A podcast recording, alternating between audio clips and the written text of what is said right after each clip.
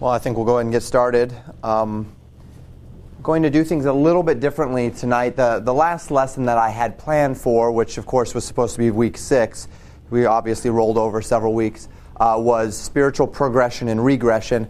And so, what I thought I'd do this week is that um, I would I would field some some concerns or curiosities that, that, that you all have, if you have any. Obviously, I have some some material ready.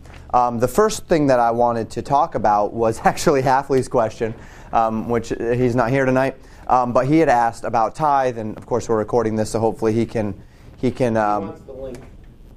he oh oh, oh somehow know that it was on YouTube, so he asked for the link. okay, okay, we'll get him that. And um, the yeah the links. There's um, the, the just to remind you all, as far as YouTube is concerned, on the page I gave you at the beginning, there was a web address to the Legacy website, and on that website, there's a listing of each of the audio versions, and then there is a direct link to YouTube and to the YouTube videos. There were a couple of technical difficulties in the middle there, so there's a couple of them that, that aren't on there. But um, everyone that has been recorded properly and, and everything, we've got those and you have to follow that direct link to the YouTube page because I've left them unlisted.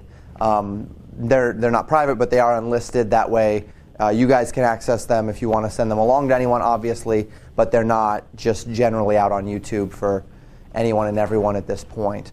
Um, and then I've got the podcast, obviously, too, which you can just punch into your podcast app on your phone and listen to them that way as they come up. So I am going to go ahead and start with giving uh, and, and the biblical principles surrounding giving. And in order to do that, I'm actually starting with worship and the biblical sur- principles surrounding worship. Uh, because giving, as we see it in the Word of God, is a form of worship, in fact.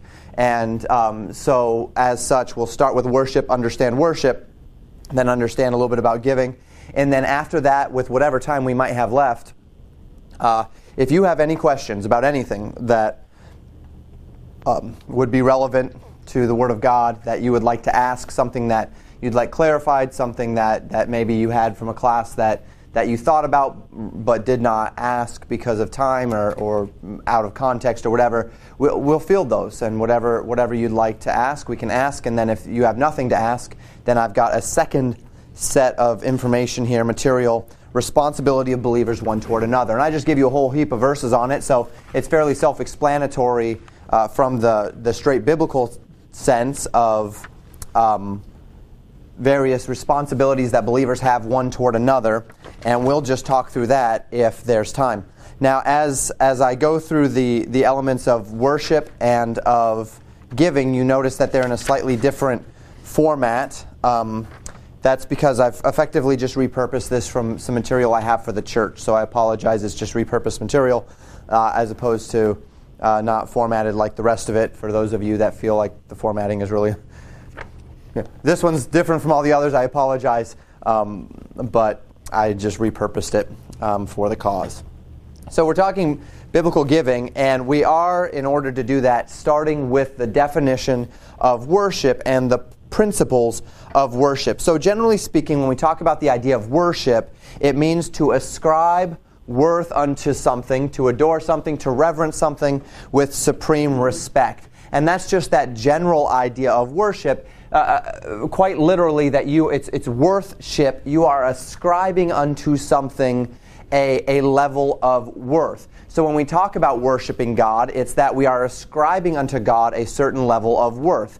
And obviously, the, the more worth we ascribe to God, the more worship is being done. Uh, the next thing I give you is the definition of biblical worship, which um, is just focusing the concept of worship into the biblical mandate, which is to give unto God the worth that is due to his person, to his character, and his work by nature of who he is and what he does. So, because of who God is and because of what he has done, we ascribe to him some worth. And both of these do matter because uh, one of the things that we find as we talk about God and our relationship to God is that regardless of whether I like God or don't like God, I care about God or don't care about God, if God is the creator of all things, then he is worth something, right? he has a worth that goes beyond what I ascribe to him or don't ascribe to him. So there's an intrinsic worth to God simply by virtue of Him being creator, whereby every single person um, has that, that, or ought to have that natural understanding of God's worth uh, to those, of course, that understand um, that, that God is creator. He owns us by right, therefore, He has that, that right, that worth. Um, but, but then He also has redeemed us, right?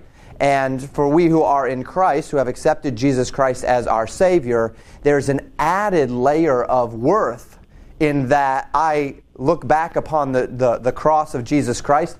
Uh, we look back in this season upon Jesus uh, becoming a man, uh, the, the incarnation, right? The, the Son of God made flesh. And we see an, an added level of worth in that God is our Redeemer. God is the one who has every right to our loyalty, but then He also purchased the right through the blood of His Son, Jesus Christ. And so, biblical worship is the degree to which we go out of our way to ascribe unto God worth that is due unto Him. And we do this in any number of ways. We do this through obeying Him, right? If, if, if, uh, if I am trying to discern whether or not my children respect me, well, a part of that comes down to whether or not they obey me. And, and if my children have no interest in what I have to say, don't obey me, don't care about what I, what I think, uh, then I'm going to have a hard time believing that my children ascribe unto me any measure of respect, right? And I don't ask, obviously, that my children worship me, but the, the same idea holds true. So through obedience, and then and, and, and as an extension of obedience through our determination to um, be what the Lord would have us to be. So when we talk about biblical worship, the idea of ascribing unto God to worth or His worth, uh, there the manner of biblical worship takes two forms: spirit and truth. And we find this from John 4, and you've got the, the text there in front of you. John 4, verses 23 and 24. Jesus is speaking to the Samaritan woman at the well, and he says, The hour cometh and now is when true worshippers shall worship the Father in spirit and in truth, for the Father seeketh such to worship him. God is a spirit, and they that worship him must worship him in spirit and in truth. And then in Acts chapter 17, verses 24 and 25, uh, the Bible says, uh, God that made the worlds and all things therein, seeing that he is Lord of heaven and earth, dwelleth not in temples made with hands, neither is worshipped with men's hands, as though he needed anything, seeing he giveth to all life and breath and all things. I give you a couple of quotes here about the ideas of worshiping in spirit and in truth. Albert Barnes said, As he is such a spirit, he dwells not in temples made with hands, neither is worshipped with men's hands, though he needeth anything, seeing he giveth to all life and breath and all things. A pure, a holy, a spiritual worship, therefore, is such as he seeks the offering of the soul rather than the formal offering of the body, the homage of the heart rather than of the lips. So the idea is worshiping God inside out rather than outside in. And we've talked about this with religion any number of times uh, that there is a difference between doing the things that we think uh, the, the, a, a standard of morality would ask of us and actually having a heart that is lifted up unto the Lord in obedience to Him. Any religion can um, manipulate externalities. Any religion can demand an external code moral code or whatever it might be, and uh, people, through their own capacities of self discipline, can conform themselves to that code, whether, uh, whether we're talking about um, a set of morality or, or, or, even going farther than that into, into some uh, deeper actions or, or, or, devotions. But there is a whole different ballgame when it talks about my heart and my intentions.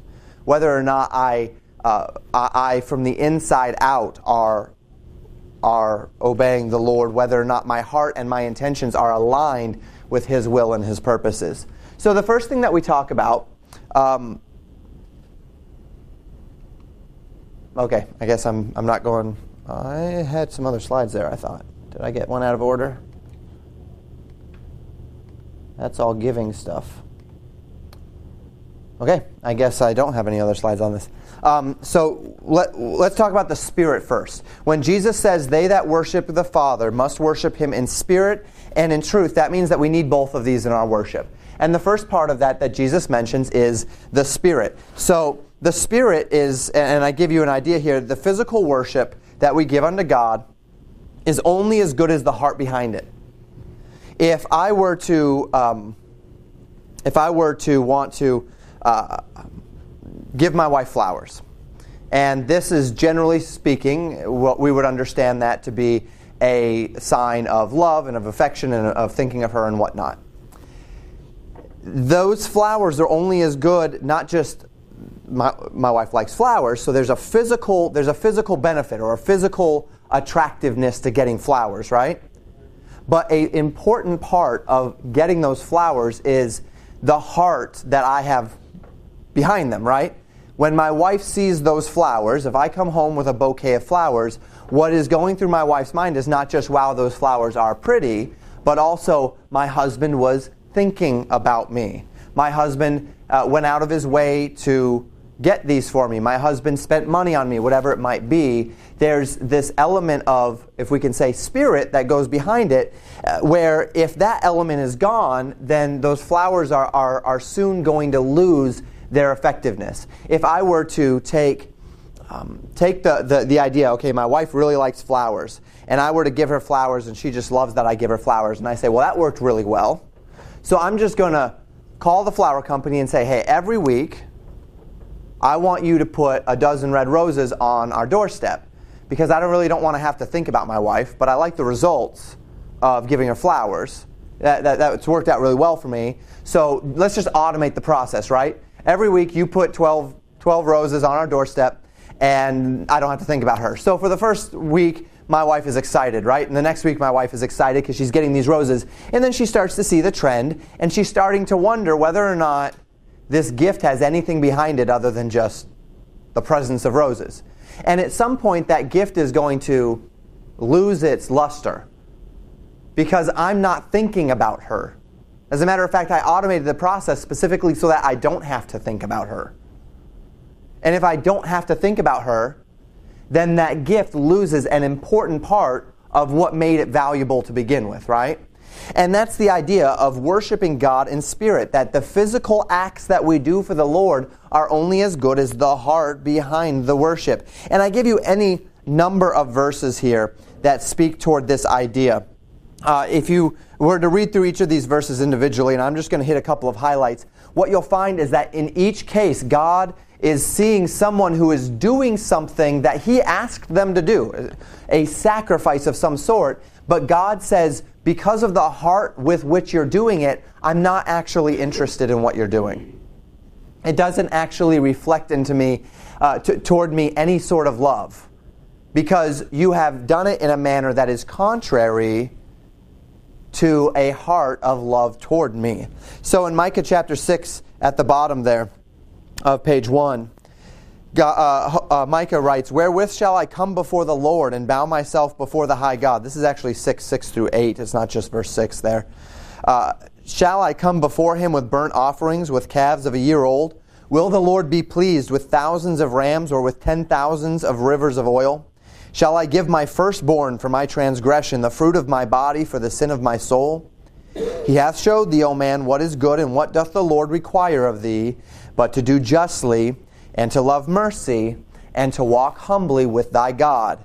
What God wants is not just now several of these things are things that God asked for in the Old Testament. Rams and, uh, and, and, and oil were things that you would use in the sacrificial system that God had put in place. But God says if you did if you use thousands of ram and, and ten thousands of rivers of oil, but you are not doing justly and loving mercy and walking humbly with your God, you're missing it. The religious things we do are not in and of themselves the definition of our relationship with God. They are intended to be the framework within which we worship God, within which our relationship exists. So when I think about the, the elements of religious devotion that I might go through, reading my Bible every day, praying every day, um, uh, uh, going to church on Sundays, going to church in the midweek as we have at our church, uh, uh, if I think about the elements of, of what I do at church, the singing of the hymns, the listening to the, the, the, the sermon, the praying together, and the giving uh, of, of the, the fruit of my increase, every single one of those elements of religion that are in my life are intended to be kind of like a fence. Last week we talked about offensive standards, right? Religion is intended to be a fence that keeps me in, on the path. It, religion is not the path itself. Religion is are, they're the guideposts that keep me from veering off the path so that if I'm having a bad week, I was talking to some folks um, just last night at our church. They're fairly new. And we started singing the first song uh, before I, I, started teaching, and they just, uh, they, the, the wife started tearing up, and, and then they started laughing. And so after church, I was a little curious about this, so I went and sat with them and was chatting with them. And, and I said, I just noticed that during that song, you, you, you had a, there was a, a, quite an effect on you. And they said, yes. Uh, what had happened is uh, about a month and a half ago, the, the husband, he got sick and he had to leave work, and they've been on, and, and uh, he, his disability and everything didn't work out properly, so they've been dipping into their savings to live over this past six weeks or so. And uh, it's been quite a trial. And uh, yesterday was one of the days where they were having a bad day. Uh, she had a friend at work who uh, does not believe in the Lord, who was, who was uh, really who was worrying for her. Have you ever had a friend like that? Who plants all the worries in your head for you uh, about your circumstances. And so she had a friend that was worrying for her, and, and they got home and they were talking, and, and, and they said, Well, I know we need to trust in the Lord, but this, is, this has been a hard day. And, and they said, Well, tell you what, let's, let's just go to church. There's church tonight, let's go to church.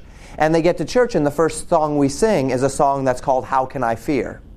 And the song is all about how God is in control and He, he Uh, will take care of us and that He's the Lord, He's the Lord of everything, and so I don't need to be fearful and I don't need to be afraid.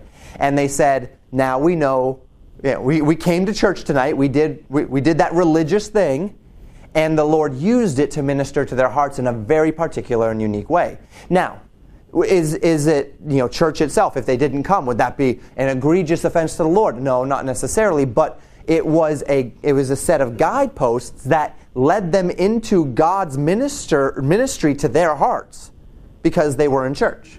And I don't know if you've ever experienced that before where you've gone to church and it's like the preacher's talking to you, right? And we talked about a little bit about that uh, last week. It's like the message is for you. Uh, that idea is it's, it's, it's that a, a, an aspect of your religious devotion to God as you sought to do so kept you on the path and, and, and is, is helping you stay on the path. So, uh, for all of that, however, right, all of the thousands of rams, ten thousands of rivers of oil, if I say, well, I've got the religious part down, so, so I'm, I, I'm in good shape, then, then we've missed the boat. If I say, well, I, I read my Bible every morning, I pray, and I go to church, but then my life is filled with complete disobedience and rebellion to God outside of that, as uh, I was talking to a guy at the jail today, as, as he described it, if you live like a devil Monday through Saturday, but you still go to church on Sunday, that, that, that, that's not, that doesn't please God just because you went to church, right? And that's the idea behind this concept of the spirit of worship. What does God actually ask of you? What God actually asks of you is to do justly, to love mercy, to walk humbly with your God. The religious aspects are intended to guide us into that. And so I give you several other passages here. Um, and the summary of all these points on the top of page two is this God rejected his prescribed method of worship in Israel because the people conducted this worship with a perverse heart. The form of worship was correct in that they were offering their sacrifices, but the heart with which the people brought it before the Lord was false. And so if I if I go out and I murder someone and then I go to church, the fact that I went to church doesn't change the fact I murdered someone, right? The idea is that just because I have a correct form of worship, if my heart is not there, we call that legalism. If my heart is not there, then it's not true worship. Now, that being said, the same goes with the other direction. Jesus said, They that worship will worship in spirit and in truth. Before we get to truth, are there any questions about the idea of worshiping in spirit, actually having a heart that undergirds, uh, a proper heart, a heart of obedience that undergirds our external forms of worship and religion and such? Okay, truth. God expects worship to be from the heart, but He has always demanded that worship be done His way. Uh, we can't just willy nilly say, well, because God sees my heart, I can just worship however I want, and God has to de facto accept it because it's authentic or it's because it's what I feel. Worship has never been that way either. So there's the one side of the spectrum where people are doing it God's way, but they've formed like this, what, what I call checklist Christianity, where they feel like as long as they go down the checklist of externalities, that they're in good shape, even though their heart is far from the Lord and they could not, they, they, they could not care less. The other side of that spectrum is there is a genuineness of heart but they have absolutely no concept of what God actually wants from them. Of, uh, and, and, these are the people that say, well, don't judge me. You know, they go out and they, they do everything that, that the Word of God says not to do, and then they say, don't judge me, God sees my heart. Well, don't judge me, that's always a good idea. But if you're not doing what God has said, then, I, then, then, then what is in your heart, right? what is in your heart. So we see this going all the way back to Genesis chapter 4, verse, uh, verses 4 through 7. This is Cain and Abel. And there's a lot of potential issues as to what, what went wrong with Cain. But the Bible says in Genesis 4 And Abel he also brought the firstlings of the flock and the fat thereof, and the Lord had respect unto Abel and to his offering, but to Cain and his offering he had not respect. And Cain was very wroth, and his countenance fell. And the Lord said unto Cain, Why art thou wroth, and why is thy countenance fallen? If thou doest well, shalt thou not be accepted? And if thou doest not well, sin lieth at the door, and unto thee shall be his desire, and thou shalt rule over him. So Cain, well, I, I, I apologize, I probably should have backed up a verse uh, or two there. So Cain comes and he brings, he, he became the farmer, and Abel became the shepherd. And, and when they're offering their offerings unto the Lord, Cain brought uh, the fruit of the ground. And Abel brought a, a, she, a, a lamb, right? Um, uh, uh, the, the, the fruit of the flock. And for whatever reason, we don't really know why. There's some theories. I have my own theory. But for whatever reason, God did not accept Cain's offering. There was something wrong with Cain's offering. And we don't have all of the information here, but what we find is that there was something that Cain brought before the Lord, and God said, This isn't what I want. This is not what I want. That his offering, worship was not done God's way, and so God rejected it. We see the same thing in Exodus 32. This is, the, this is when Moses is up on the mount getting the, the Ten Commandments. So, so God uh, announced the Ten Commandments by voice to the nation of Israel. And then after that, God says to Moses, I want you to come up and I want you to get the Ten Commandments and we're going to write them on a table of stone. So Moses is up there for 40 days. And during this time, uh, the fire, you know, there's, there's fire on the mountain and the people are getting restless. And then they go to Aaron, Moses' brother, and they say, Look, we don't know what happened to Moses. He's probably dead because, I mean, obviously they almost, they felt like they were going to die when they heard the voice of the Lord. Now Moses has been up there for 40 days. Uh, he's probably dead. So here's what, here's what we want you to do. We want, to, you, we want you to make us a God. And what they did is they reproduced the worship of Egypt. The Egyptians were, um, uh, they, they worshipped false gods, and so they said, Make for us a God that we can worship. And so Aaron forges a golden calf, the Bible says, and he puts it up uh, on a standard. And he said, as we, we see in Exodus 32 there, uh, and he received them at their hand and fashioned it with a graving tool. And after he had made it a molten calf, and they said, These be thy gods, O Israel, which brought thee up out of the land of Egypt. And when Aaron saw it, he built an altar before it. And Aaron made proclamation and said, Tomorrow is a feast to the Lord. Now, this is interesting because what just happened here is Aaron made the golden calf. The people said, This is our God. So Aaron made an altar and he said, Tomorrow we are going to have a feast to the Lord. And when you see in the King James, capital L, capital O, capital R, capital D, that's always the same name, which is the name of God, Yahweh, Jehovah, depending on who you talk to. It is the covenant name of God that he revealed to Moses at the burning bush. This is God's name and only the name of the God of the Bible. This is not just a general name for God. This is not the name of the Egyptian gods. This is the God that led them out of Egypt. So Aaron says, that golden calf is the Lord. He ascribed unto that calf the name and the works of the Lord. And we would say, well, if they're worshiping the Lord through that calf, then what's wrong? Right? They're worshiping the Lord. But it doesn't work that way. I can't just say, I'm going to worship God in the way that I feel makes the most sense, and then God's going to see my heart and just say, okay, whatever, as long as you worship me, I really don't care how it happens. We don't see that in the Bible. We see that God had a method.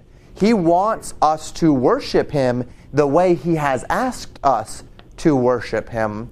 And if we go outside of that, God regards it as false worship. Not just because people worship, if they'd have called the golden calf Beelzebub, or um, Osiris, or Horus, or Isis, or any of the other Egyptian gods, well, okay, that's one thing, but they called that the Lord. We're just worshiping the Lord in the way we know is best. And it was false worship to God because that's not the way He asked them to worship Him.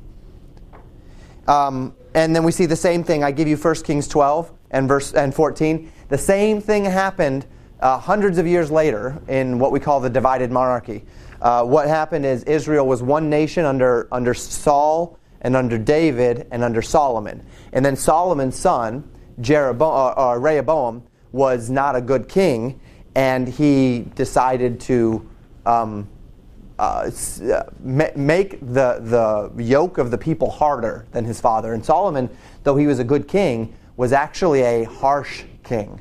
He was a he was a, uh, a hard taskmaster. Uh, he, he taxed the people heavily. He, um, he used them, that he conscripted them into like a slave, into like a, a slave uh, workforce for a certain portion of every year. Uh, he, was, he was a hard, a hard king. And so they came and said, hey, lighten the load, and, and you'll be our king. And he went and he asked the counselors that were his father's counselors, the older men, and they said, Yeah, you need to do this. The king was too hard on them.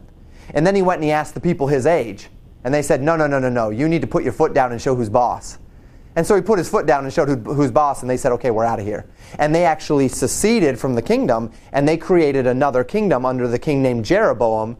And um, they created the northern tribes of Israel, and then the southern tribes of Judah and Benjamin became the nation of Judah, and that's where we get the idea of the Jews. They were the Jehudites um, the Yehudin, the Jews. And so these northern tribes of Israel had Jeroboam as their God, and as they had established their kingdom, his kingdom, uh, he noticed that the, the, the, northern tribes of Israel, they were still traveling down to Jerusalem to worship. Because you had to, right? That was what God prescribed. Come down to the temple. The temple happened to be in Jerusalem. This is where you worship God. And he said, I don't like that because if they keep going down to Jerusalem, then at some point the people are going to realize we're all the same people. It's silly for us to be two kingdoms. And then they're going to reunite, and they're going to reunite under, under the banner of David. He didn't want that. So he did the same thing that Aaron did. He set up a golden calf, one at the southern end of his kingdom. He actually set up a second one in the northern end of his kingdom. And he said, This is the Lord. And then he took priests, instead of using the priestly class, he took the very lowest of the people and he made them the priests. And because, of course, they have no they have no scruples, right? They, they're willing to do that. And then they had this false worship system, and it was a false worship system. So the uh, Bible says um, in 1 Kings 14 that he made, he provoked the Lord to anger, and he made Israel to sin.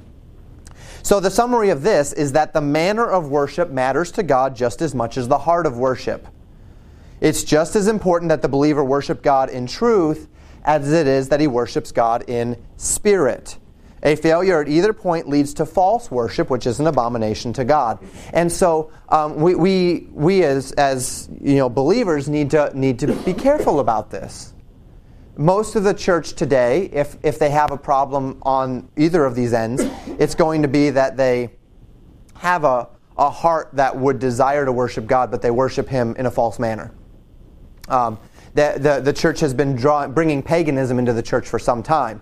Hebrew, uh, um, Near Eastern mysticism, um, and um, uh, uh, Far Eastern mysticism, the, the Qigong and Tai Chi, um, the yoga, the, all of those things. And they bring in all of these mystic ideas, contemplative prayer, uh, uh, transcendental meditation, and they say we're just worshiping God through transcendental meditation, through contemplative prayer, through all of these things. And they're repurposing Near Eastern mystic or Far Eastern mystic ideas to worship God. And in doing so, they are taking pagan philosophies, and, and, it's, it's, it's the same thing that they did in Exodus. They're taking a pagan worship system and attempting to repurpose it to worship who they call the true and living God. And there may be any amount of genuineness in their hearts, but it's not truth.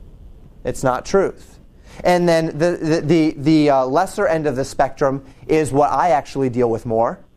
For, for we who are in very conservative churches, we have a tendency to get the truth part right, where we have separation and all of that, but then we start doing the checklist and judging everyone else who doesn't, and looking at everyone else and saying, they're just a bunch of poor Christians or not Christians at all. We've got the right system in place, and their heart is very far from the Lord, but they look good on the outside and they're impressing everyone with how they do it. Both of which are absolutely false. We need to find that place of balance where we're worshiping God both in spirit and in truth. Um, this is what Jesus said in, in Matthew 23 23, and I give you this as the final consideration here in regard to worship. Jesus said, Woe unto you, scribes and Pharisees, hypocrites!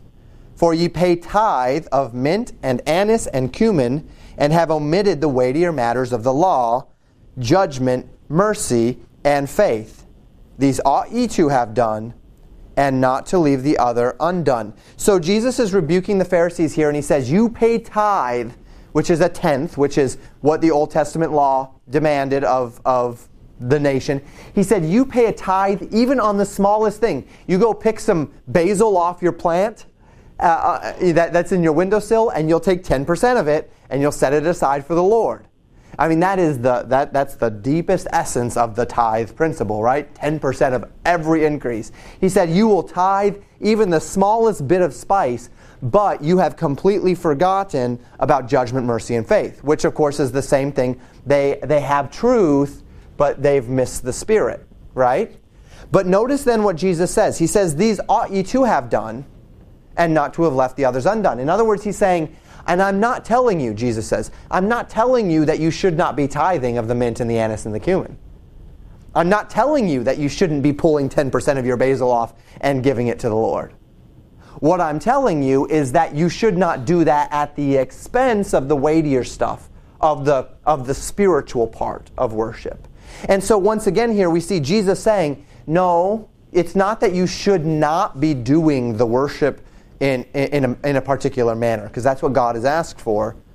But don't do it in a particular manner, in a, in, a, in, a, in a methodology that's hollow, or that is hypocritical, or that is, is, is false, fake. So, and, and what I put here is these, these principles form the foundation for, foundation for the lessons on giving, music, and dress. Uh, as we go through this stuff in the church, those are the three categories with which I apply this. We're only doing the giving one. Before we do the giving one, any questions on worship or thoughts? Okay, so let's talk about giving. What does God ask? What, what, what, what is our relationship, particularly with the church? Uh, this time of year is always one of those interesting times, right? Um, because the churches. I remember several years ago, I was um, I was valeting. I was a valet at the Buffalo Hospital for, for a couple of years early on because I had to be bivocational for a long time. When I first became a pastor, I had to work um, outside of the church because they could not pay me enough for my family to live. And um, the people that would come into the hospital knew that I was a pastor. And this dear old lady came in, and she went to one of the Lutheran, one of the several Lutheran churches in town, and she comes in and she says, So, Pastor, are you, uh, are you starting your giving messages? And this was early December. And I said, Excuse me? And she said, Yeah, are, are you starting your giving messages? And I said, I, I, I don't know what you mean. And she said, Well, our pastors at this time of year, every message is about how we need to give. Because, you know, coming toward the end of the year, the church has to meet their, they have to hit their mark, right? So every single message was give, give, give, give, give at the end of the year. And so much. Have you been going to my so, so this gets around, right?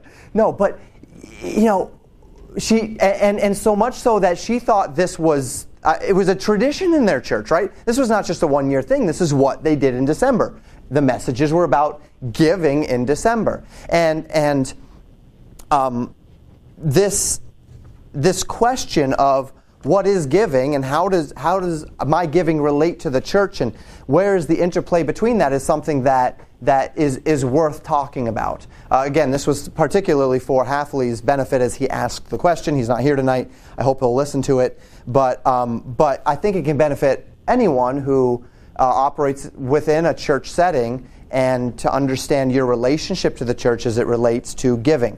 And the first thing that we talk about is the overriding principles regarding possessions. And we've talked about this in several different contexts. Everything that you are, everything that you own is nothing more than the abundance of God's goodness in your life. All that you have in this life is borrowed from the abundant wealth of your Creator. So at the end of the day, the mindset that we go into is it's all God's anyway, right? It's not that God gets 10%. In, in, in the formal sense, he might, but it's all God's anyway. What I do with my money is at the approval of my Lord. What I do with my time is at the approval of my Lord. What I do with the capacities that I have mental, physical, emotional, spiritual is at the behest of my Lord. And I give you those principles in turn. First, your wealth is not your own. Uh, 1 Chronicles 29, this is Solomon praying when he dedicates the temple. Solomon, of course, being one of the wealthiest kings that, that in, in the historical record. He says, Both riches and honor come of thee, as he prays to the Lord. And thou reignest over all, and in thine hand is power and might, and in thy hand is to make great and to give strength unto all. Now, therefore, our God, we thank thee and praise thy glorious name. But who am I, the king asks, and, and what is my people? that we should be able to offer so willingly after this sort. For all things come of thee, and of thine own have we given thee. Solomon says, all we're doing here is giving back to you what you've given to us. We're giving you back your own stuff. You've given it to us, we're giving it back. For we are strangers before thee, and sojourners, as were all our fathers. Our days on the earth are as a shadow, and there is none abiding. O Lord our God, all this store that we have prepared to build thee an house for thine holy name cometh of thine hand and is all thine own. So Solomon acknowledges here, look, God, as we offer these sacrifices, and he offered thousands of rams. When we re- read about that in, in Micah 6, 6 through 8, Solomon literally did that. There were thousands of altars erected, and they just burned all those beasts. And he says, This is all merely an extension of your goodness to us. It's yours. We're giving a portion of it back. Everything that we're building this temple with unto your name is what you gave us. And he's acknowledging that. And we ought to acknowledge that as well. Our wealth is not our own. Your time is not your own. Time is a very precious commodity. Psalm 90 verses 10 through 12. This is a, a, a psalm of Moses that uh, made it into the, the, the hymnal there, into the Psalms. Moses writes this He says, The days of our years are three score years and ten. A score being 20 years, right? So three score is 60 years. 60 and 10, that's 70. So he says, The days of our years are 70. And if by reason of strength they be fourscore or 80 years, yet is their strength labor and sorrow, for it is soon cut off and we fly away. Who knoweth the power of thine anger? Even according to thy fear, so is thy wrath. So teach us to number our days, that we may apply our hearts unto wisdom. Of all the things that we have on this earth, the, the one absolutely unrenewable resource is time. We have a limited amount of it, and, and every second that ticks by, that one doesn't have a little second hand. So that kind of it has a second hand. It doesn't have a second. So it kind of ruins the effect. I was gonna I was gonna follow it. I can't do that. Every second that ticks by is a second that's gone forever. You can never have it back. And that's a general idea of wisdom, but Moses says, and because you are a God of justice and of mercy, and because you are the God that you are, teach us to number our days, to look and say, I get 70, maybe I get 80. What am I doing with the time that I have? Because my time is a gift from God. The time that I have is a gift from God. And God help us that we don't get to the point where we have to have cancer or we have to have, or, or our days are ticking away before we realize that. Be, it's, it's, really great if you can realize that at, at, an, at, a, at a time before your days are actually numbered. And you can start applying yourself unto wisdom. Well, that's why I got to keep my brother going. That's right.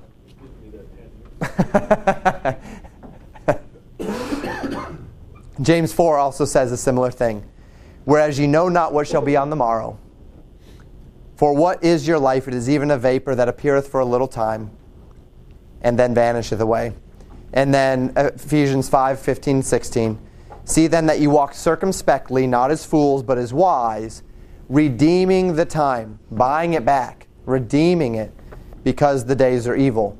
The days are short, the days are, are, are evil, the idea being that, that there is coming an end, and because there will be an end, we need to redeem the time that we have, and the uh, principle that undergirds all of it is redeem it for the Lord. Your abilities are not your own. This is the third one.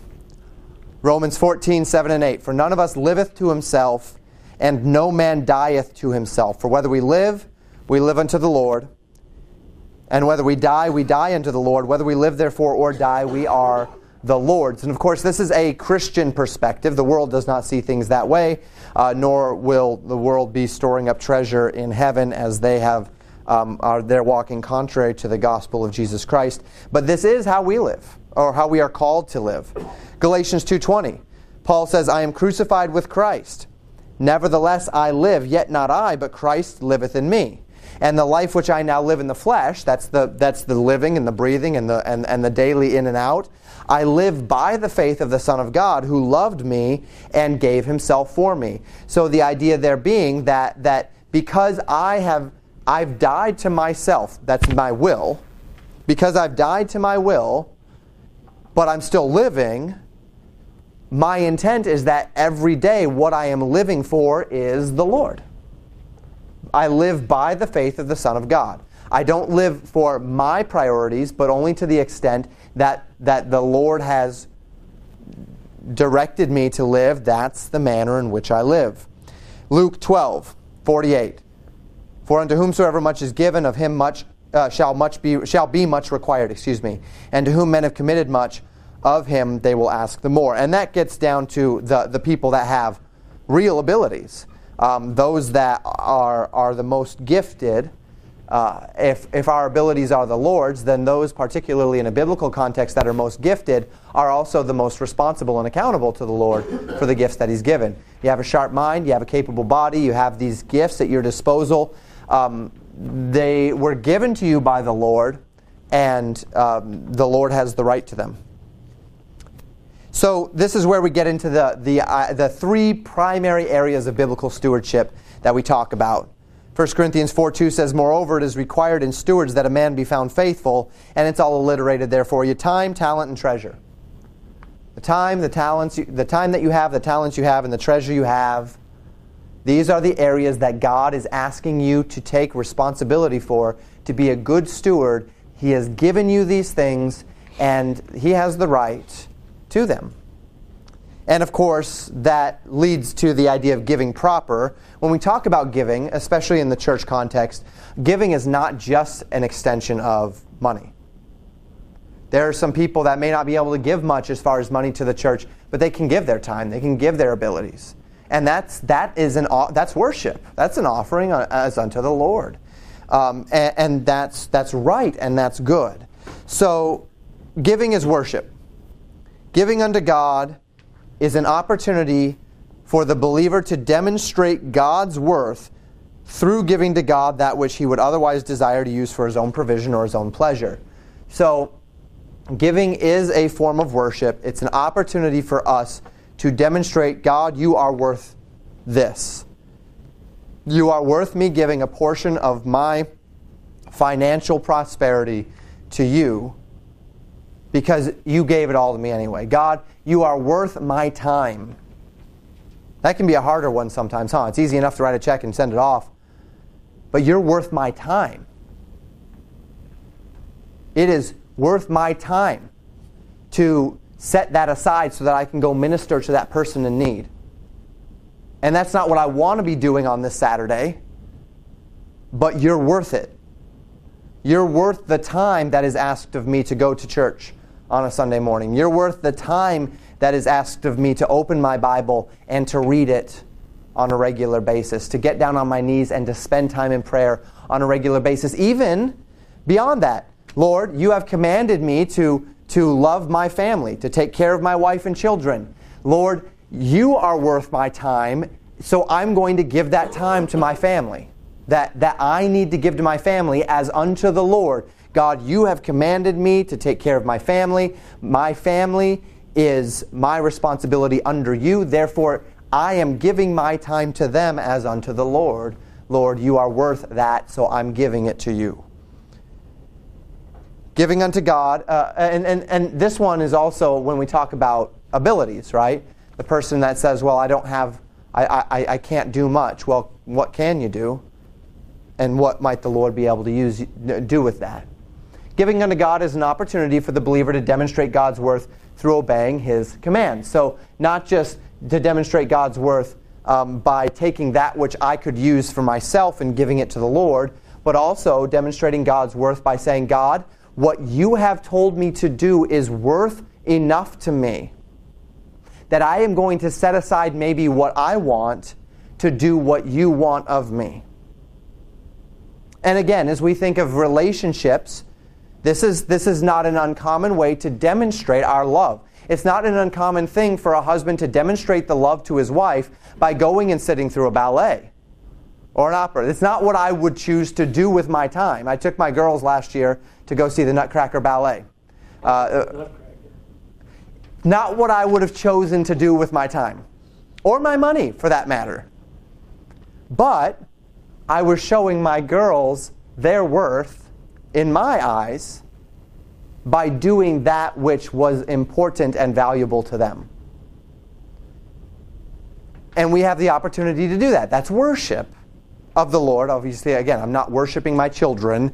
I am loving my children. Uh, th- that, that's where the examples I'm giving break down. Third, giving unto God is an opportunity for the believer to demonstrate God's worth through faith in God's promises that He will provide for my needs. But I don't have a margin of error. I don't have a margin of error. Um, there's, I think there's two size fonts there. Uh, my apologies. Uh, I don't have a margin of error as it relates to my money. Well, who, who gives you money? I don't have a margin of error as it relates to my time. Who gives you time? Uh, last week was a tough week for me um, time wise. I didn't get hardly any sleep uh, Tuesday night into Wednesday because I saw on the jail roster. Tuesday night, I looked through the jail roster and I saw a guy that I hadn't seen for about eight months. He'd gotten out of jail eight months earlier. I'd worked with him for a year and a half. I did not want to see him on that jail roster, so I couldn't sleep that night. I was praying for him. I was really troubled in spirit. I get up the next morning on about an hour of sleep. I go talk with him. Uh, I, I, you know, get, get through the day. I, am I'm, I'm here in the evening. Uh, we have a, a whole, a, a, really busy week. Um, that, that Friday morning, my dad called me for tech support from Colorado, which he does from time to time because I, I know computers. And I spend two hours on the phone trying to help him get this thing because he needs it for a deadline that he has. And that's time that normally goes into my sermon writing. And so I I'm go up to my wife on Friday, and it's like 11 o'clock, and I've got half a sermon written, and normally I've got a sermon and a half written by that time. And I say, I'm just in trouble this week. I just don't have enough time. And so my wife comes, and we hold hands, and she prays that the Lord would multiply my time. I don't know if you've ever prayed that prayer, but by the end of that day, that half sermon was two full sermons finished. That does not happen very often. That, that, that, that kind of efficiency does not happen often. But what happened? I gave the time that I needed to to honor my father, to, to, uh, to help in the ways that I needed to help, to minister in the ways that I needed to minister. And then the Lord gave me back time. I, I don't know how that happens, but He gave me back time, not in that He rolled the, the clock back, but that He increased my efficiency to an extent that I, I do not normally hit. This is the idea. Can I trust in God's provision? That if God has asked me to do something and it's cutting into something I feel I need, whether it's time, whether it's abilities, whether it's money, can I trust that if it's all God's anyway and God is asking me to give more money than I can afford, that God has a plan? If it's all God's anyway and God is asking me to give more time than I can afford, that God has a plan. If it's all God's anyway and God is asking me to go above and beyond my level of capacity or ability, well, it's all God's anyway and God has a plan. That's actually where God is most glorified. Is it not? It's easy enough if I've got plenty of money, plenty of time, plenty of ability to just kind of pull from the excess.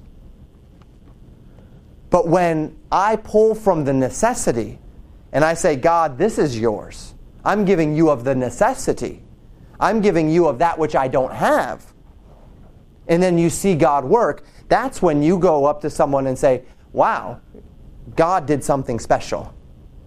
Because God is that kind of God. Because it's all His anyway. Um, questions on, on, on these principles or these points or thoughts or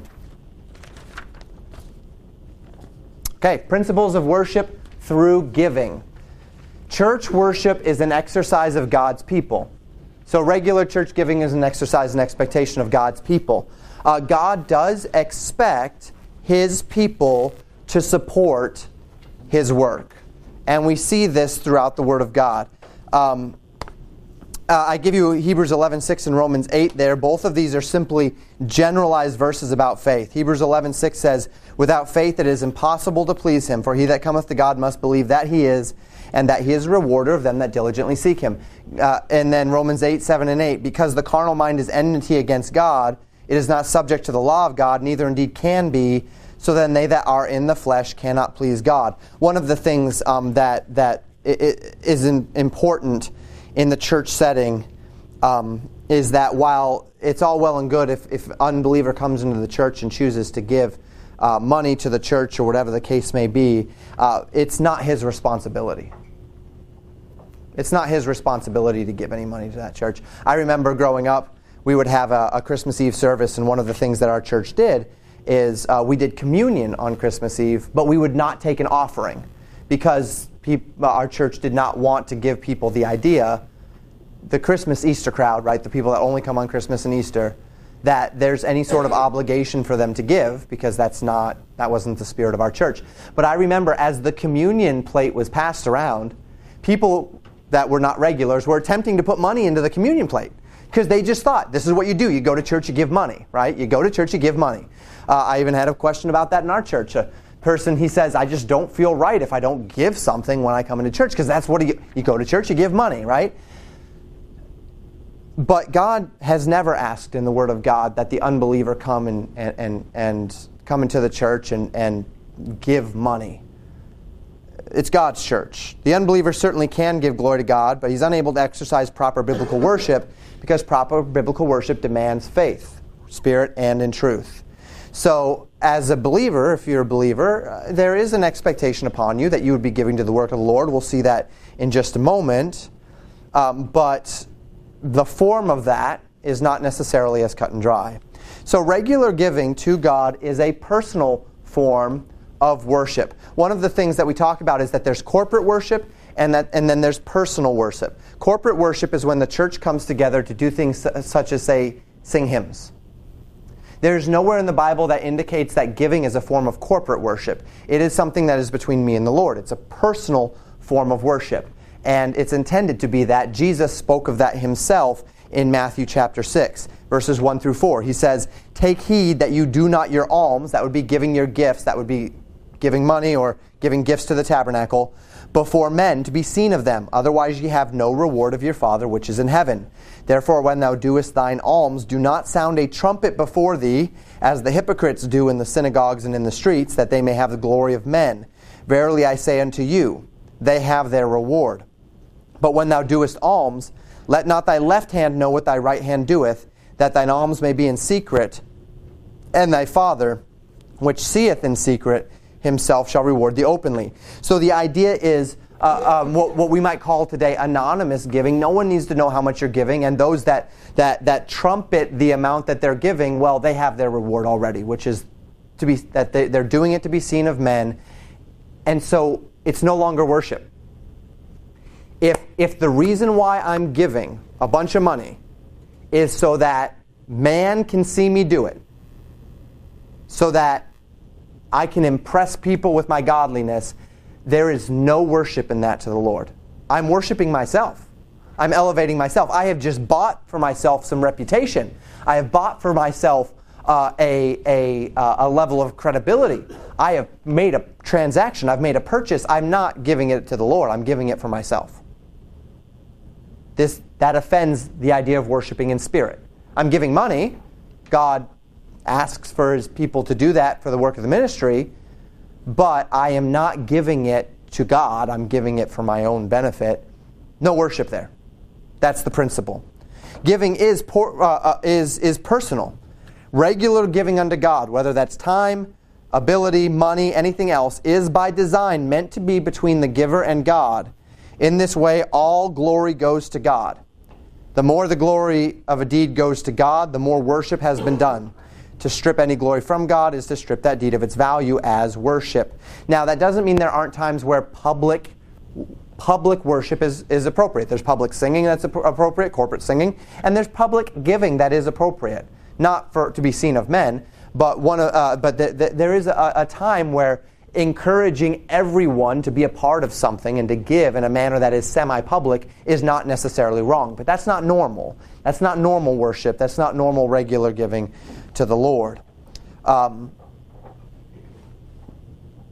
and then the glory goes to God. So we have a very small church. Our church has, um, on a good Sunday, 60 people. And yet, the Lord has blessed us financially.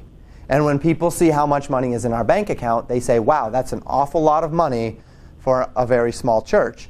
And our church doesn't even know where most of that money came from. I mean, in, certain individuals do, but our church as a whole does not know. And so, what does that mean? That means God gets the glory. Look how God has provided for our church, right? Look how God has provided for our church. Not look at how so and so, or such and such, or them and there have provided for our church, but look how God has provided for our church, because that's, that's the long and short of it. God has given us that money. God gets the glory, and that's the way it ought to be. That's the way we want it to be. So, giving uh, church worship is an exercise of God's people, and it's an exercise, that, and therefore um, it's an expectation of God's people. Giving is intended to be voluntary. And this is the point where most pastors fall off the rails. They, they really get pressureful in regards to you need to give to the church. But God wants our giving to be an extension of our volition, not an extension of our obligation. To feel some obligation to the church, if you're a part of a church, is natural and, and even beneficial. But the idea of, I am obligated to give, to give this amount, to give this percentage, is something we simply don't see in the Bible in the New Testament. So, um, in Psalm chapter 50, verses 7 through 15, the Bible says this Hear, O my people, and I will speak, O Israel, and I will testify against thee. I am God, even thy God. I will not reprove thee for thy sacrifices or thy burnt offerings, to have been continually before me. I will take no bullock out of thy house, nor he goats out of thy folds. For every beast of the forest is mine, and the cattle upon a thousand hills. I know all the fowls of the mountains, and the wild beasts of the field are mine. If I were hungry, I would not tell thee, for the world is mine, and the fullness thereof. Will I eat the flesh of bulls, or drink the blood of goats? Offer unto God thanksgiving, and pay thy vows unto the Most High, and call upon me in the day of trouble, and I will deliver thee, and thou shalt glorify me. Uh, giving has nothing to do with God needing you. God does not need you. God does not need me.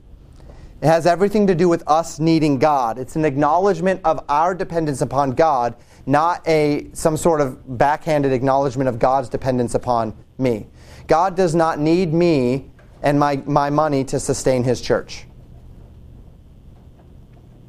God will sustain his church. He does not need me. He does not need me to pressure everyone else in my church to give because God takes care of his church.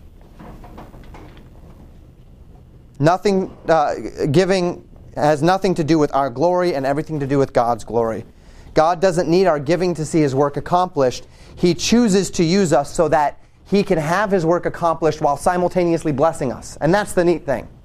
So God's work is going to get done. But if God asks you, hey, would you give money? Would you give time? Would you give your abilities to this need? If you say, no, God, I'm not going to do it, that's not going to thwart God getting his work done. Right? But, what it, what, but when you say yes, what it does is it, it, it means that God asks you to help him get the work done, and in doing so, now God blesses you. The work gets done, which is going to get done anyway, but now you get the blessing because you were the one that God chose to use to, to do his work. And that's a great thing. I want that blessing. I need that blessing. So use me, Lord. I'm ready to be used. I want to be used. I'm willing to be used. It's going to sting sometimes. It's going to mean I have to reprioritize sometimes. But it's worth it. And so use me, not so that I can get the glory, but so that you can get the glory and I can get the blessing. And that's the idea here. And we see a principle um, that, that is found in Acts chapter 5 that, that reflects this idea.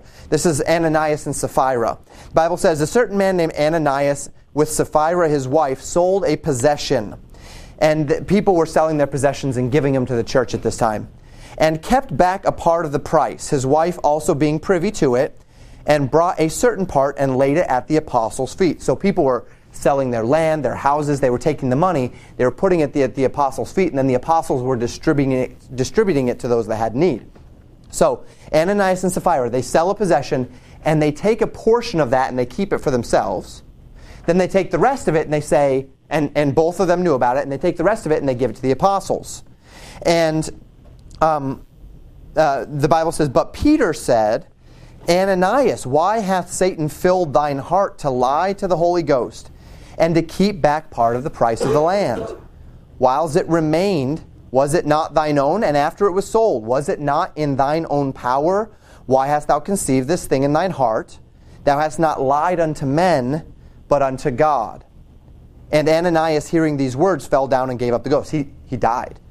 And great fear came upon all of them. So the problem was not that Ananias didn't give everything he had to the church. God didn't ask for that. This was a free will thing. People were doing this. The problem was that they sold their possession, they kept back a portion, but then they attempted to pretend like this was everything. They lied. And Peter says, Look, the land was yours. You didn't have to sell it. And then after you sold it, that money was yours. You didn't have to give it to the church or give it all to the church. But don't pretend like you gave it all in order to be seen of men and, and to have the glory of men, but not actually give it all. That's lying. And it's not lying to us, it's lying to God. It's, it's blaspheming God. It is, a, it is a form of false worship to God because what you're actually doing is you're trying to take the glory for yourself. And this is the principle the money is yours, the land is yours. You can do with it what you will, but don't give it under false pretenses. If you're going to give it, give it as unto the Lord. God doesn't place demands on our giving, but does expect our giving to be done in honesty, sincerity. Giving to God through lies or deception or dishonesty is unacceptable to God because giving is a form of worship, and worship must be done in both spirit and in truth. When we volunteer our giving to God, we must do so out of a heart of sincerity, with the goal of glorifying God through honest means if it's to be acceptable unto God. The final point here is that giving is joyful. 1 Chronicles chapter 29, once, once again, uh, this is Solomon. The Bible says, And he gave for the service of the house of God of gold 5,000 talents and 10,000 drams. That's a ton of money. And of silver 10,000 talents, and of brass 18,000 talents, and 100,000 talents of iron. And they with, with whom precious stones were found gave them to the treasure of the house of the Lord. by the hand of Jehiel the Gershonite. Then the people rejoiced, for that they offered willingly, because with perfect heart they offered willingly to the Lord. And David the king also rejoiced with great joy. So they're, they're, they're, they're preparing the stockpile to build the temple. And the Bible says the people just like dug into their jewelry, they dug into everything they had and they gave it. And as they're giving all of this stuff that is theirs to the, to the use of the tabernacle, the Bible says they were happy about it. They rejoiced over it because they gave willingly. And willing giving becomes joyful giving because you know that as you give willingly unto the Lord, you are showing God the worth that is due unto his name you're doing that which God has asked of you and that the Lord has promised to take care of you. And that's a joyful place to be. It's a tough thing, and you know, you men know this. It's a tough thing to live with money concerns, to live with time constraints. That's not a fun thing. Wouldn't it be great if you could live in an economy where you actually trusted and said, my time, my money, my talents, it's not mine, it's God's. And because I am being faithful with it, I can trust God with the rest. I can actually trust God with the rest. So I don't have to stay up at nights wondering these things. I don't know if you've ever heard of George Mueller. George Mueller was a, um, a he, he ran a, a um, um, uh, orphanage in England in the 1800s, and he was a man who felt it was his calling by the Lord to show the world what could be done through faith. And so uh, he was a man who never took he never asked for a dime. He never he never went out and asked people for money. He simply said, I'm going to do what God has asked me to do. I'm going to pray about it. The Lord is going to tell me what to do, and I'm going to do it. And because the Lord told me to do it, I know He's going to provide for it. And so he writes in his autobiography of one morning where there was no food left in the orphanage. And uh, there, of course, breakfast is coming and there's no food. And so the, the workers say, What should we do? And he says, Well, get everyone seated at the table. And so they all sit at the table, and he prays and he thanks the Lord for the food that has been provided for them that morning. And the table is empty. And when he's finished with the prayer, he writes, There was a knock on the door. And it turns out that there was a dairy truck that broke down in front of his orphanage. And the guy says, Look, I've got milks and cheeses and all this stuff and it's a refrigerated dairy truck, if it's not used, it goes bad. Can you use any of this stuff? And so there, breakfast and significantly more meals were provided in that moment by faith. Because George Mueller says, look, if, if God has called me to this, then God will take care of me. God does not ask you to give money and then laugh at you when you don't have enough. God does not ask you to give of your time and then laugh at you as you don't have enough. God does not ask you to give of your abilities and then laugh at you as now you've been expended and you've been you, you now waste away. God does not ask of you that which He's not ready to provide you back in full and abundantly more. And that's the idea. That's the principle. And so that when I'm giving that which maybe even I don't feel I can give, there is a rejoicing in that this means God has something for me. This means that God is doing something, and that's a, that's a great feeling. And there's peace there, there's comfort there, there's confidence there. So, the categories of biblical giving. The one that you hear about, if you're in church, is generally this daily ministry of the local church, regular giving, budgeted items. I give you some scriptural data there that, that reflects it. Generally, when we talk about this, we talk about the first fruits principle. The first fruits principle was that God asked the people in Israel, and well before Israel, to give of the first of their increase unto the Lord. That when they received something, they would give the first portion of it, whether it even be their firstborn child. They were supposed to dedicate him to the Lord. Not obviously kill him and sacrifice him on the altar, but dedicate him to the Lord. That there is this principle whereby the first of everything you get is God's. And this is a principle that says, God, the whole thing was, was given to me by you. And so, in faith and in appreciation, I'm giving back to you the first portion of it. That's the idea there. Um, Numbers chapter 18, we see that priests we're called to, to live and to minister out of the abundance of the people's giving to them. Malachi chapter 3, um, God says that, that the people had stolen from him in that they had not properly given their tithes and their offerings. And he says, See, if you give your tithes and the offerings, if I will not make your barns abound and be full uh, with grain, because you have been faithful to give unto me my portion. Um, I give you a, an illustrated principle of that in Nehemiah 10. But let me just jump to the New Testament application of the principle here. Paul asks this He says, Who goeth a warfare at any time at his own charge? Who planteth a vineyard and eateth not the, of the fruit thereof? Or who feedeth the flock and eateth not of the milk of the flock? Say I these things as a man, say or saith not the law the same also? For it is written in the law of Moses, Thou shalt not muzzle the mouth of the ox that treadeth out the corn. Doth God take care for oxen? Or saith he it altogether for our sakes? For our sakes, no doubt, this is written, that he that ploweth should plow in hope, and that he that thresheth in hope should be partaker of this hope. If we have sown unto you spiritual things, Paul speaking of himself as a minister, is it a great thing if we shall reap your carnal things? If others be partaker of this power over you, are not we rather? Nevertheless, we have not used this power, but suffer all things, lest we should hinder the gospel of Christ. Do ye not know that they which minister about holy things live of the things of the temple? And they which wait at the altar are partakers with the altar. Even so hath the Lord ordained that they which preach the gospel should live of the gospel. So God has ordained this principle, and this is always, uh, un, it's, it's, it's normally a very uncomfortable for me to talk about, because as, as a minister to say God has ordained that God's people take care of the minister is uncomfortable, except that you're not my church, so it's not your responsibility. So it makes it nice and easy, uh, with the exception of Greg, of course, um, who's in our church. But other than that, and John as well, uh, um, but uh, other than that, you know, it makes it a little bit easier. But the principle is this the ox that treads the corn, this was the Old Testament law. If, if, if an ox is treading the corn, if he's, if he's plowing down the corn, don't muzzle him. Let him eat of what he's treading down. And to muzzle him would be, would be to get more for yourself. But God says, look, he's doing the work. He has the right to be a partaker of his labor. And this principle goes well beyond the church, right? This principle, as businessmen, you know that. You have the right to be a partaker of your labor. It's ridiculous for you to put in the time, the money, and whatever else, and then for people to expect that you don't get your, your, your cut, right? You don't, you don't get back your due. It doesn't work that way. It can't work that way.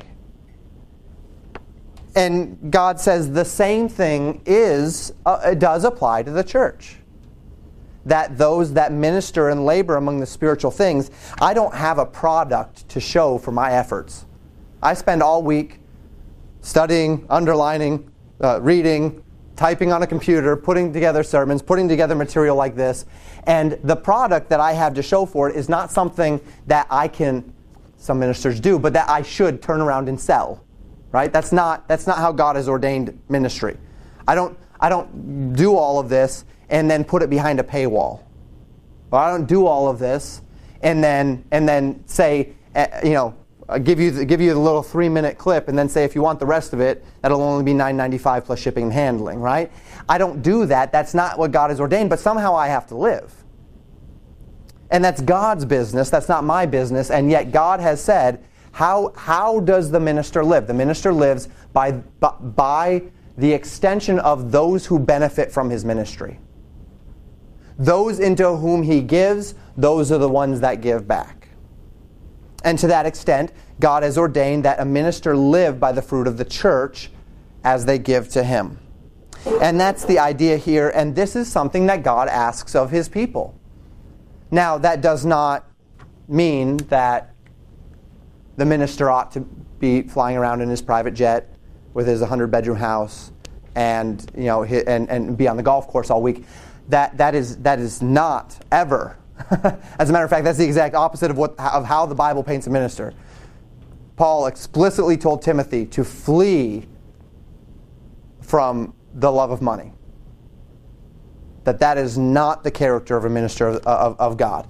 But the minister of God has to live. And he's supposed to live out of the abundance of the voluntary offering of God's people to him for the ministry that they have received at his through his time and through his labor. because the laborer is worthy of his hire. And, and, and my hire happens to be a spiritual hire, which doesn't produce a whole lot of revenue, right? Naturally speaking. So God's people are, are commanded to, to, to make up the difference, to fill in the gap. And that's the New Testament application of the Old Testament principle as it relates to that. So I give you all of that here. Giving for the support of the daily ministries of the church is expected by God in that sense. Tithing is actually not a New Testament concept. The, the tithe is an Old Testament concept whereby people gave 10%. God called for the Old Testament Israel to give 10% of what they had unto the Lord. You will never see the word tithe in relation to giving in the New Testament. You'll see it in relation to Old Testament concepts, but you'll never see it in relation to giving in the New Testament. God de- has never set a number on the believer in the New Testament. And uh, the reason why is because giving is intended to be uh, um, voluntary, it's uh, intended to be uh, out of the abundance of our hearts unto the Lord. And I'm trying to see if I gave you that verse. Um, I don't think I did. Well, uh, yeah, well, I've, I've, I've got 1 Corinthians 9 here. Um, but there's, let me, let me, let me look at this other one up real quick. Um,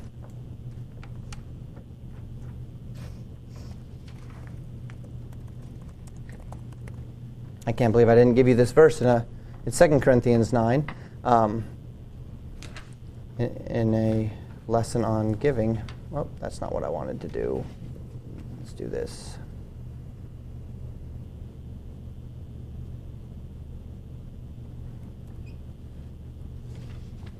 Um,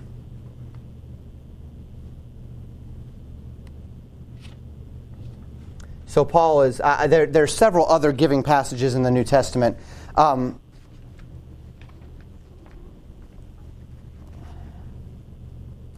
So Paul is exhorting the people to give to the needs of the Jews in Jerusalem. He says, Therefore I thought it necessary to exhort the brethren that they would go before unto you and make up beforehand your bounty, whereof ye had notice before, that the same might be ready as a matter of bounty and not as covetousness.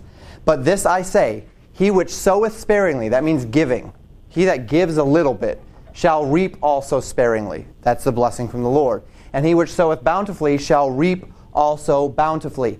Every man according as he purposeth in his heart, so let him give, not grudgingly or of necessity, for God loveth a cheerful giver. That's what God wants. God does not want your begrudged money. God does not want you to say, I have to give this. God wants you, out of the abundance of your love for Him and your recognition of the need, to give as you purpose in your heart, as the Lord prospers you. And He says that in another passage as the Lord has prospered you, let every man lay up in store. And that's, that's what God desires of us. So, as far as the, the first fruits principle, the first fruits principle is a principle that we see pre law, after law, it's everywhere. That we give of our first fruits, that we give of the first of what the Lord has given to us. That principle is found everywhere. Cain and Abel, it's there. Abraham, it's there. Throughout, through the tithe and the law, it's there. But you'll never see actually in the New Testament a God demands 10%.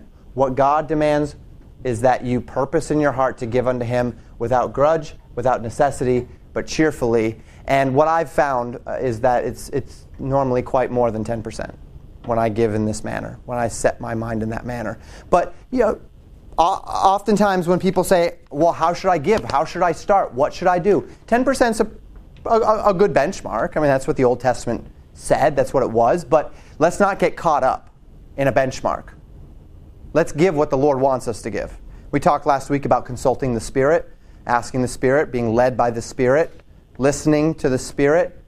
Uh, he'll tell you as far as giving, just like he'll tell you as, uh, in other things, if you're listening. If you're listening. Um, so, to that end, as we give to the needs of the local church and we give uh, to, to the regular needs, that's our privilege and our prerogative here. Let me. See, that didn't, that didn't, uh,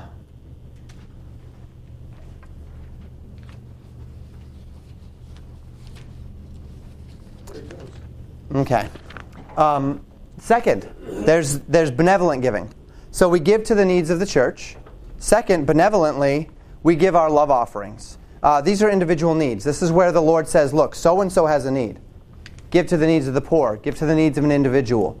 Uh, this is different from your giving to the needs of the church, and and again, it, it, it doesn't necessarily have to be that I have to give my ten percent plus give to you know if, if things need to roll over from one to the other, that's fine. If the Lord says to give this much to the church, give that much to the church. Give this much to an individual, give that much to an individual. If it's less for the church and more for the individual, less for the individual, more for the church, just do what God wants you to do, right? Give what God wants you to give. Give as He asks of you, give as He prospers you. And Paul exhorts the church to do so. Actually, this is where the, the Second Corinthians passage comes in. I just didn't write it all out. But 2 Corinthians 8 and 8 through 9 there is where Paul is exhorting the Corinthian church to give to the needs of the, of the saints in Jerusalem. And, and it was effectively the saints in Jerusalem were under tremendous persecution. And they had lost their jobs, they'd lost their families in the name of Christ. And so Paul was taking up an offering. He was going through all the churches in the entire region to get money to take to the church in Jerusalem to help them out. And Paul was very vehement that, that this needed to be done, that you need to give and you need to give sacrificially to the needs of these saints. Uh, and um, there is so, so we have this example in the scriptures of giving of giving with compassion of giving sacrificially to the needs of the saints so the application in that one the purpose of the love offering is to care for needy saints not to provide for the operation of the ministry uh, gifts for others over and above the regular giving of the local church if you give god is bigger he's the giver bigger still and so we give to the needs of others as the Lord calls for us to do so. And then the third is the, the special projects. We see this uh, throughout the Old Testament, we see this in the book of Acts, where there is a, a work that needs to be done.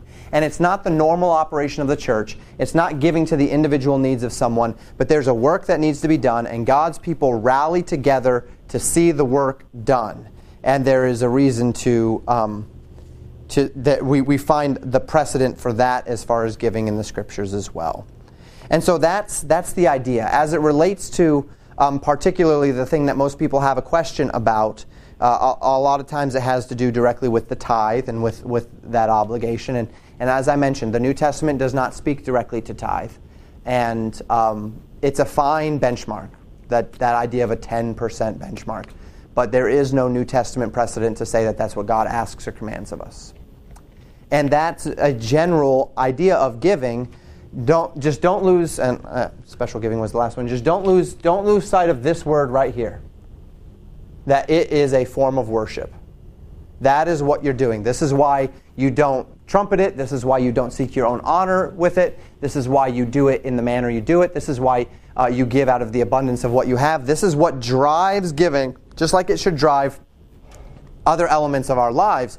What drives our giving should not be, I have to do this. I'm afraid if I don't do this, um, uh, who's going to, what, what, what's pastor going to say if I don't give? Right? There are some churches where the pastor actually looks down and sees whether people are giving and then pressures people. You haven't given this month. Uh, uh, that, if that's our motivation, then we're all off. Because this right here is why you give.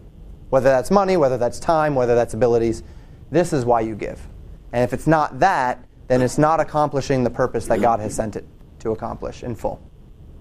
Questions or thoughts on worship through giving? Giving in particular. Okay, well, there's more material we could cover in here, but before we do that, do you have any questions for me? Do you have anything that's come up or uh, that throughout the class or that hasn't come up throughout the class but it's just on your mind as it relates to something related to the Bible. Uh, we've got about 25, 27 minutes left, and I'd be happy to answer any questions that you might have in, in the time that we have left.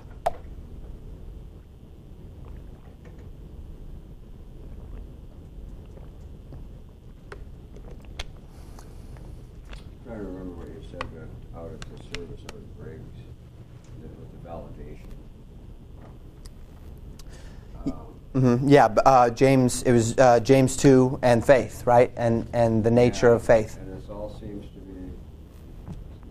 This all seems to be the same. It, it, It's- it does. It is. Giving your time, giving, giving yourself, not because, yeah, we're valid. Yes, absolutely. And um, it's actually something that, let me, let me get back to the Bible here. Um, it's actually something that we, we, we on, on this list of verses about uh, the brethren's interaction, in James chapter 2, verses 15 and 16 is what I give you on the sheet.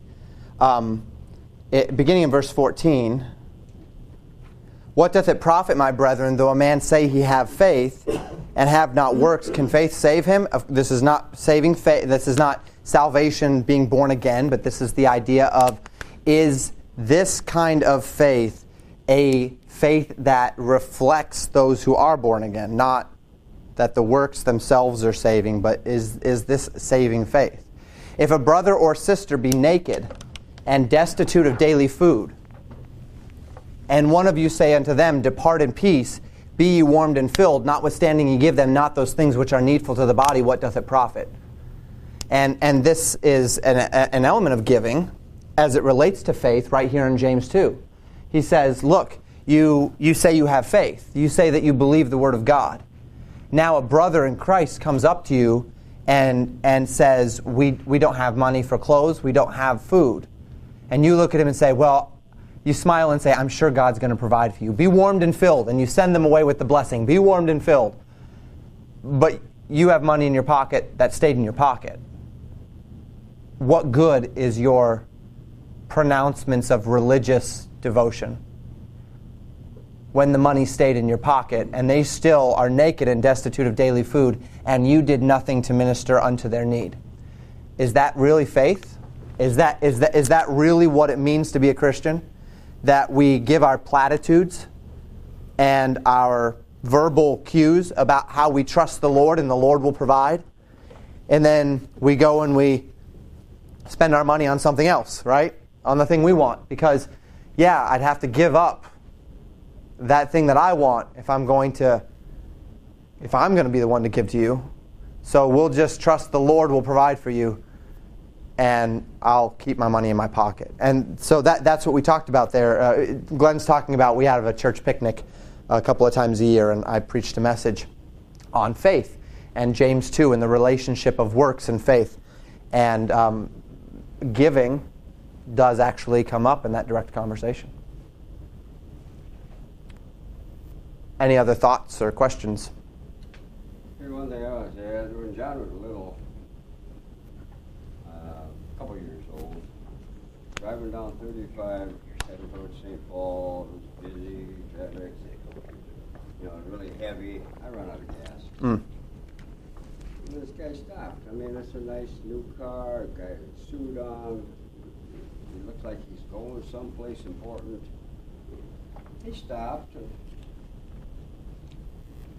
gave me a ride. We get John, gave me a ride over to get some gas, gave me a ride back. I've never seen any, well, the only other person I've ever seen that relaxed was Arnold Palmer uh, at a hotel one time. Just, you know, it was just so relaxed. But this guy, I mean, there was no, I mean, the guy had someplace to go. Mhm. But talking to him, on the way back, he was the first heart transplant, and he was the longest survived one at that time. Others had, had had him, but he, he was still surviving that. Hmm. And I thought, hmm, he's, he's, you know, he had places to go and stuff, but there was no irritation, there was no, nothing. He was just providing what he could without, uh, it just, it just his feeling to it. Some people give, but Mhm. you can tell it's, you know. Right. They, they know they're giving whatever. This guy was just gonna be there for whatever was needed. Uh, it's great. It just makes me think about, you know, when I get rushed sometimes and Yeah, and it, it is the way it's supposed to be. And yet, and, and of course, we, we don't know all of his motivations as far as you tell it, but the, the, the deeper motivation that we have to do such a thing is our faith, right? Is that by, by doing this, I am giving this cup of cold water in the name of the Lord. I am I am giving this in the name of the Lord. The Lord is being glorified. The Lord. My my my, uh, my, my wife had a similar situation in, in part down in Florida when we were down there, and someone was pulled over, and and um, she helped her out, and the the girl looked at my wife and looked and said, "You're a Christian, aren't you?" As as she did as she helped the, the girl out with changing a tire and and my wife was able to use that to, bre- to, to, to, step into the gospel. My wife and I had a similar situation in Buffalo a couple years ago where this, this kid, uh, this, this, this, young teenage boy and girl, and they were pulled over, their car had stalled or something. And I just pull over and I go up and say, Can I help? He's trying to push this car, and the kid, you know, is, is not in shape and he's not getting very far. Can I help you? So we push the car, we push the car, we push the car, turn around the corner, get him off on the, uh, on the side of the road. There had some had, had some help uh, um, coming and everything, and was able to give him a tract and simply say, "The Lord bless you." You know, this is this is in the name of the Lord. Was we'd love to help you, and this is an opportunity for people to see our faith, to give glory unto the Lord, and. Um, and in doing so to to obey the Lord, to to exercise worship, and then to reflect that glory uh, in the hearts of others, which is something that we all ought to be doing. I actually had a man in the jail today ask that question too. He said, "Why is it that not just you, but churches tend to go to jails and help the needy?" And I said, "Well, there's two primary reasons. Number one is because Jesus commanded it." To go to the poor, to go to the needy, to go to those that don't have, and to help them have, right? And a part of that process is uh, the, J- Jesus gives the parable, and he says, the man stands before him, and, and Jesus says, You loved me, and you were good to me, and, and you gave to me. And, and, and the man says, Lord, when did I give to you? When did I serve you? When did I bless you?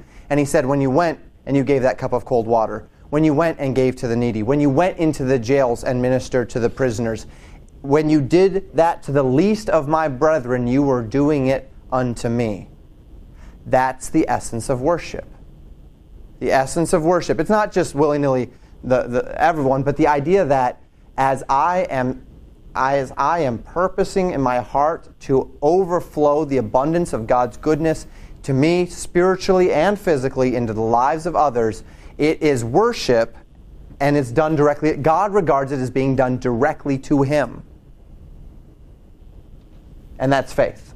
When we say, This is for the Lord, this is what the Lord would have me to do, and even though it means I'm losing a little something materially to actually warm them and fill them, that's where the rubber meets the road. That's where what I say I believe becomes what I actually believe. So Jesus said, As a man thinketh in his heart, so is he. So Jesus said, Out of the abundant, uh, abundance of the heart, the mouth speaks. What we do is a good reflection of who we are. So I noticed on that, I've always thought that it was, you know, if I do something for somebody, I, I don't know, if somebody wants to pay me, you know. Sure know, sometimes it's nice, but you know, sometimes it seems like it's if I take something that to them it's just totally written off. It's paid for. It's sure. It, you know, it's just it's just gone. It cheapens it, we might say. Cheapens mm-hmm. it. Totally cheapens it, and, uh, it, it's kind of well, like you're saying, you know, that people come to you know just one maybe once a year, or twice a year. It, it just seems a lot of people, a lot of people will go and uh, go to church, you know, maybe every Sunday, and then they go and they spread their life, and, they're, and, they're, and once they leave the church, that one hour a day, the rest of the week, not loving, not kind, yep. not giving, not so on. It's like, you know, it's like they think they're paying up. Right anti-hell insurance for one hour a week. right. You know, uh, you know, but some people just don't see. If they see somebody else giving, I mean, you can do something. I've noticed sometimes when I'm talking to somebody, and maybe this guy's really uh, really locked down and just never gonna, you know, whatever. I'm, I'm talking to him. The person that that all of a sudden somebody I, I find out later somebody else I hadn't really even known over here he was picking it up and Sure. mentioning it. Yeah. I mentioned that to a girl once. She worked for. Oh, she's a minister. She works on. She she works on her off days at. Uh, she always takes you know works North Memorial and different hospitals Mhm. and so on. And when everybody else wants to be off on holidays, and works with refugees, children, and you know international stuff. I mean, I I don't level. I don't know. Various charities, sure. yeah, uh, but uh, I mentioned something to her once. Uh, well, she's got some, I don't know, connections, but it's, it's, she's she's. I went to a dinner with her once, and it was with this, this anyway. The other people who were at the dinner it was a, a dinner was the Johnsons. At the time, they were second in the world largest construction company. So her connections with whoever she Sure. area she dealt with. I said something to her once. She said, "Oh, all these conventions, it's all great. You know, work with these kids and stuff uh, on a worldwide basis." I said something to her once about that, and, she said something to me later. She said, "Oh, she at this thing. She was going to this where they had to talk and they had all the speakers and stuff." And then she thought of what I said, and she noticed that the girl that was cleaning the room looked I don't know, probably. Anyway, she saw something, so she stopped talking to her. Thought, oh, hey, well, there's somebody that she can really help. Mhm. I mean, Yep. boom, right Yeah. But sometimes, you know, it needs something else somebody else says or done, you know, maybe out of the spirit field Right. to open their eyes so maybe they can open. Exactly. Yeah, and, and that can be a ministry of the word in and of itself. Charles? Yeah, I, I wanted to just shift gears and ask a question. Sure. I'm allowed to ask questions. Absolutely. Uh, I, I, I, um, so, so I understand, a- and this is kind of a shift to kind of a bigger, deeper question. And maybe I'm sounding like an idiot asking this, but, uh, I figure I'm in good company, so whatever. What do you mean, call us idiots? No, I didn't say like Birds of a feather, I think was the one. I, I, uh, so I understand the way I was, I, I was, I was born and raised in a Lutheran church. Mhm. Got confirmed. Later on found that, um, there was a lot of legalism and stuff involved in that. hmm Lutheran Church also became very liberal and kind of created their own agenda at some point. And I departed there and ended up in a place called Upper Room. That's where I met my wife. It was great. Mm. Super happy about that part. Yeah. But uh, the the uh, the thing I'm confused about still is okay. Jesus is the way in. Yes. I died at night. I accepted Jesus already. I'm I'm in. Yep.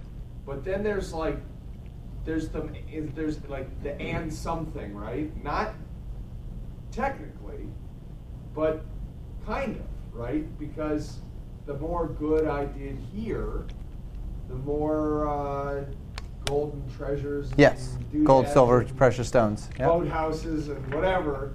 And so I'm trying to figure out, um, is that a, is that, is there like different levels of heaven? I'm, I'm, I'm That- struggling to understand this. So, so what we have here is, do we have an eraser somewhere for this? Probably paper towel and a, and some some stuff here. Can I erase this? I, I don't know. It looks pretty technical, but I think think we're probably okay here. picture of it if it was important. Okay. Yeah. Looks like an ice house. Yeah, Greg, it's not one of Greg's favorite things, ice houses. Thank goodness, 'cause I'm just, I'm just confused. And and we've only got 13 minutes left, but let's see. Solve the world's whole problem. I- I've, I've, I've got to uh, effectively accomplish all of the New Testament in, in 13 minutes here. So we have. Oh, no, you got another question waiting. so Oh, you- you only got- well, why did you all? wa- We, we had Well, 15 got- minutes of just dead time there, and then now I've we're. got a really good example I'd like to read to us.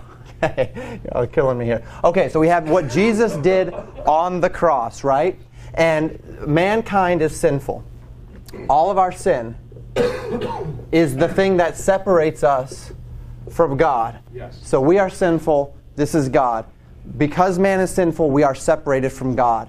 When Jesus went to the cross, long story short, what happened was God took our sin and he poured it on Jesus Christ on the cross, right? He poured all of our sin on Jesus Christ. Jesus became sin for the entire world. He bore the sin, he bore God's wrath for the entire world. And so now the wrath of God is satisfied through Jesus Christ for sin. And if we think of this like a creditor, right? We owed God a debt because of our sin that we simply the father well, let's call him the father because god is uh, there's there's three persons in the godhead. We owed the father who is the judge a debt that we simply could not pay right? We have this high debt that we cannot pay. So jesus not having any debt pays that debt for us. I can't pay your debt you can't pay my debt because we already owe a debt that we cannot pay. I can't pay your debt if i'm in debt. You can't pay my debt if you're in debt. Jesus was not in debt Jesus paid the whole of the debt. So now the debt between us and the Father is satisfied. But again, if you think of it in the, in the idea of like a creditor, the credit, the debt, was transferred to Jesus, who is the Son. So now Jesus owns the debt the debt the, the, between us and the father the, the debt is satisfied but then the bible says jesus says god hath given all judgment to the son. So now the father was the judge and now jesus is the judge. Now the father's standard has been satisfied. The, jesus satisfied god's wrath. Now um, yeah, but now jesus gets to set the standard for for the judgment. So now he owns the debt and so every single person now owns or has this debt that is in Jesus' hands. And Jesus says, whereas the Father said, in order to be able to not be incur a debt, you have to be sinlessly perfect, which is impossible, right? Instead, Jesus says, since you can't be sinlessly perfect, I bought your debt with my own blood, with my own suffering, and now if you believe on me, you will be saved, right? If you accept me as your Savior, you will be saved. And He will expunge the debt, forgive it in full for those who, who genuinely believe. Well, gen, yeah, right. Who genuinely believe, who who accept His offer, and that offer is repentance from dead works and faith towards God. Now, belief is not just mental assent, right? It's not just knowing something in my head. It is the actual exercise of my heart in full faith that what Jesus said, Jesus accomplished, and I'm trusting in it by grace through faith plus nothing. But then, all throughout the New Testament, what we have is all of this stuff, right? Know ye not that whoremongers and adulterers and all of this, they shall not inherit the kingdom of heaven. And all of these, these uh, things like, know ye not that faith uh, can, can this faith that has no works, can this, can faith save him? Uh, this probably should actually say, can this faith save him? That kind of faith. what James is attempting to do is say, not that you have to work to be saved, but that if you are saved, there is a certain, there is a certain fruit. fruit that will come out of it, right? Yeah. Now, we know that not everybody who is a believer will bear the same amount of fruit. And we see that in, in say, 1 Corinthians the gold, silver, precious stones, wood, hay, and stubble.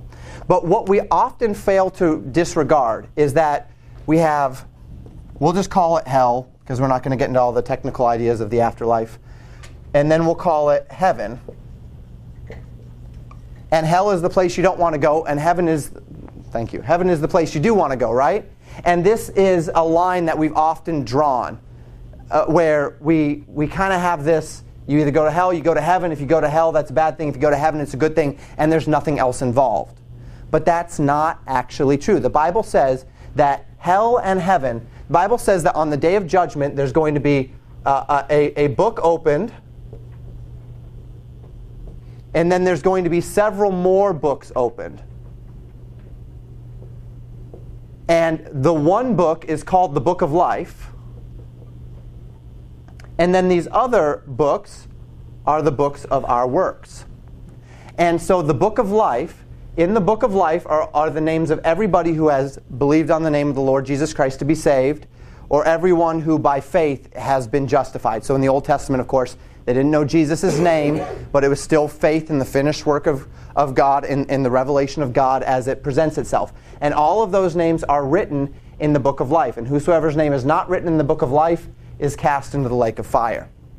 Anybody's name who is written in the book of life is brought into heaven, but both of these people, I guess the arrow should go the other way, are going to have a day where they are judged by their works. Still, even if you've accepted Jesus Christ as your Savior, there's a day where you're going to be judged by your works. So hold on, to clarify, Greg dies today. Yes. Hopefully you don't. Okay.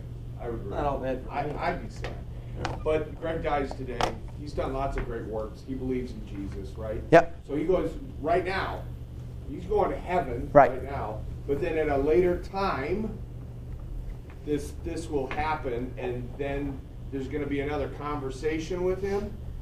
About his works. Okay. Yes. So yeah. so be- between now and that time, So the Bible says that that um, what, what we find in Scripture, hell is actually not the not the same as the lake of fire. They're two different places. Hell is a waiting place, awaiting judgment. So, but, It's but, but until that book of life gets opened up at that point, between now and then, he's chilling in heaven. The Bible says to be absent with the body is to be present with the Lord. So he is in heaven on credit. Can we say it that way? He hasn't been judged yet, but his name is in the book of life, so he's there. He's in like you know, like on, on God's pontoon boat. That's right. Right. Okay. Yeah, and so so he is there uh, awaiting the Lord to finish his work. But he doesn't have his resurrected body yet because that that has not come yet. So he is we might we- he's a spirit. He's a disembodied spirit, but the body the Bible says we will have resurrected bodies one day. And so at the at the judgment when these books are open, that's where we have our resurrected bodies and that's where the book is opened and we are judged by our works. Now, one of the things that we get into our minds is that just because I've been saved, that's it, right? Uh, my kid gets saved, mission accomplished. I get saved, mission accomplished. You're in, no big deal. The Bible is not clear about just why it is this way, but the Bible is very clear that that is an absolutely incorrect way to look at, at, at life. That the things that we do on this life, the, that day of judgment for our works, is a day that really, really, really matters and that those who don't think it matters are going to have a, a, whole heap of regrets on that day. And I don't. I- And I, mentioned this uh, last week. I, I, I can't tell you what that is. We only have those couple of parables uh, of the talents, right, where Jesus says that. Uh, uh, a master goes away into a far country for a time to receive for himself a kingdom, and he gives one, uh, one of his servants ten talents, and one five, and one one, and the man with ten doubles it, and the man with five doubles it, and the one with one buries it.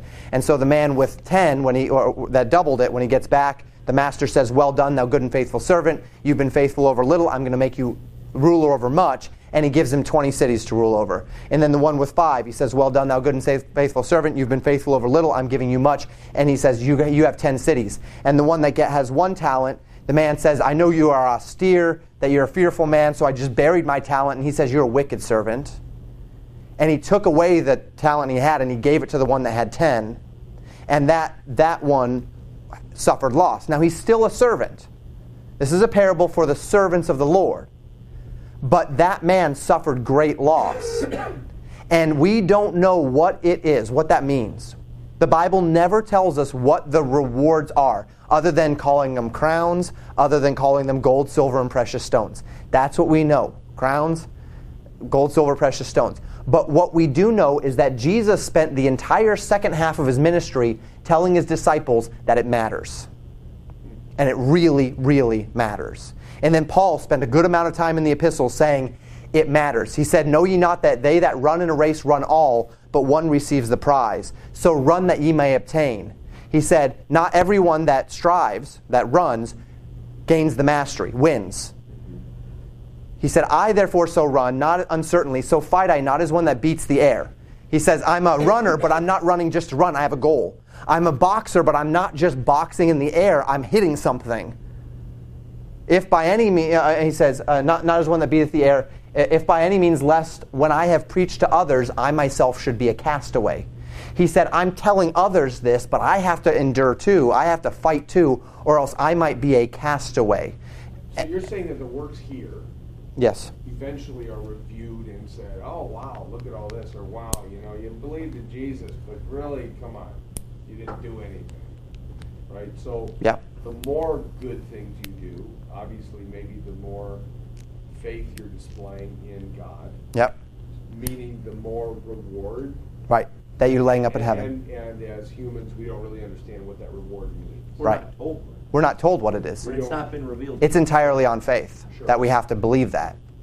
Okay. Now, now that being said, there are also Jesus said in Matthew 7, many will say unto me in that day, Lord, Lord, did I not prophesy in thy name, and in thy name cast out devils, and in thy name do many wonderful works? And he will say unto them, Depart from me, ye workers of iniquity, I never knew you. So there are a lot of people who claim Jesus, who might even do things in, his name, but they've never actually invested in him. In other words, they've never truly believed.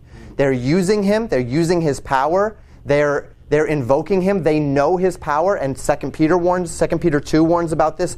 Jude warns about this. False teachers, people that know the truth, but they're wolves in sheep's clothing. Right? They look like sheep. They act like sheep, but they they're in their heart they're ravenous wolves. Right? They're completely far from the Lord, and they do it all on the outside, but inside they're a mess. And those people are going to end up here. And this is what James is warning about.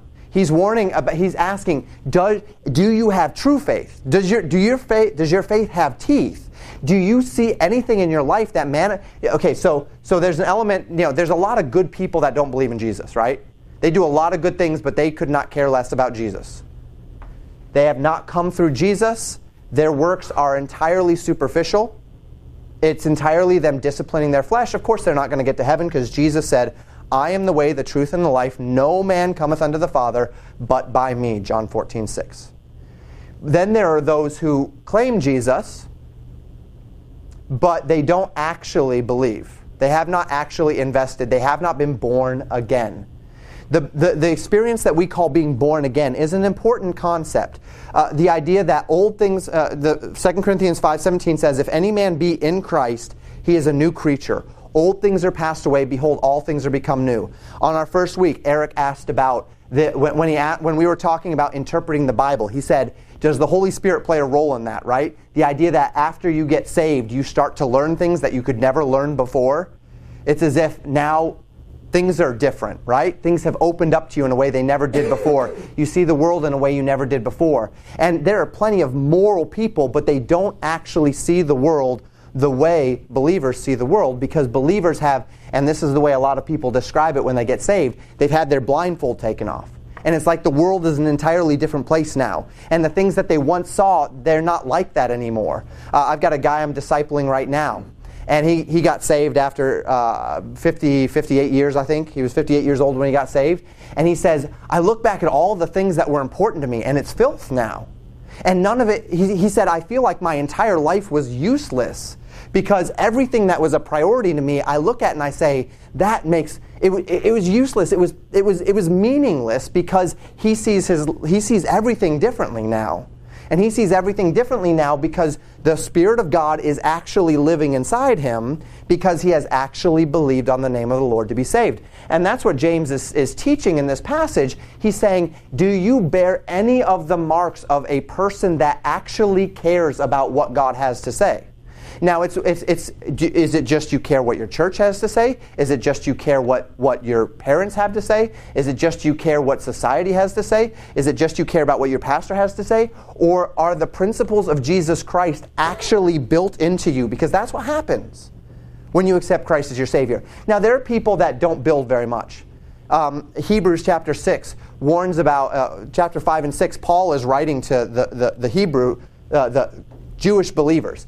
And he says, when I, when I wanted to give you meat, I had to give you milk because you couldn't handle the meat.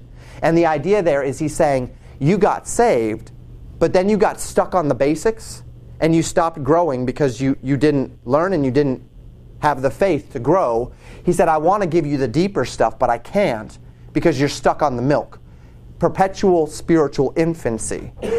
But then there are those who have the faith to say, God's word matters. These rewards matter. I don't even know what those rewards are, but they really, really matter.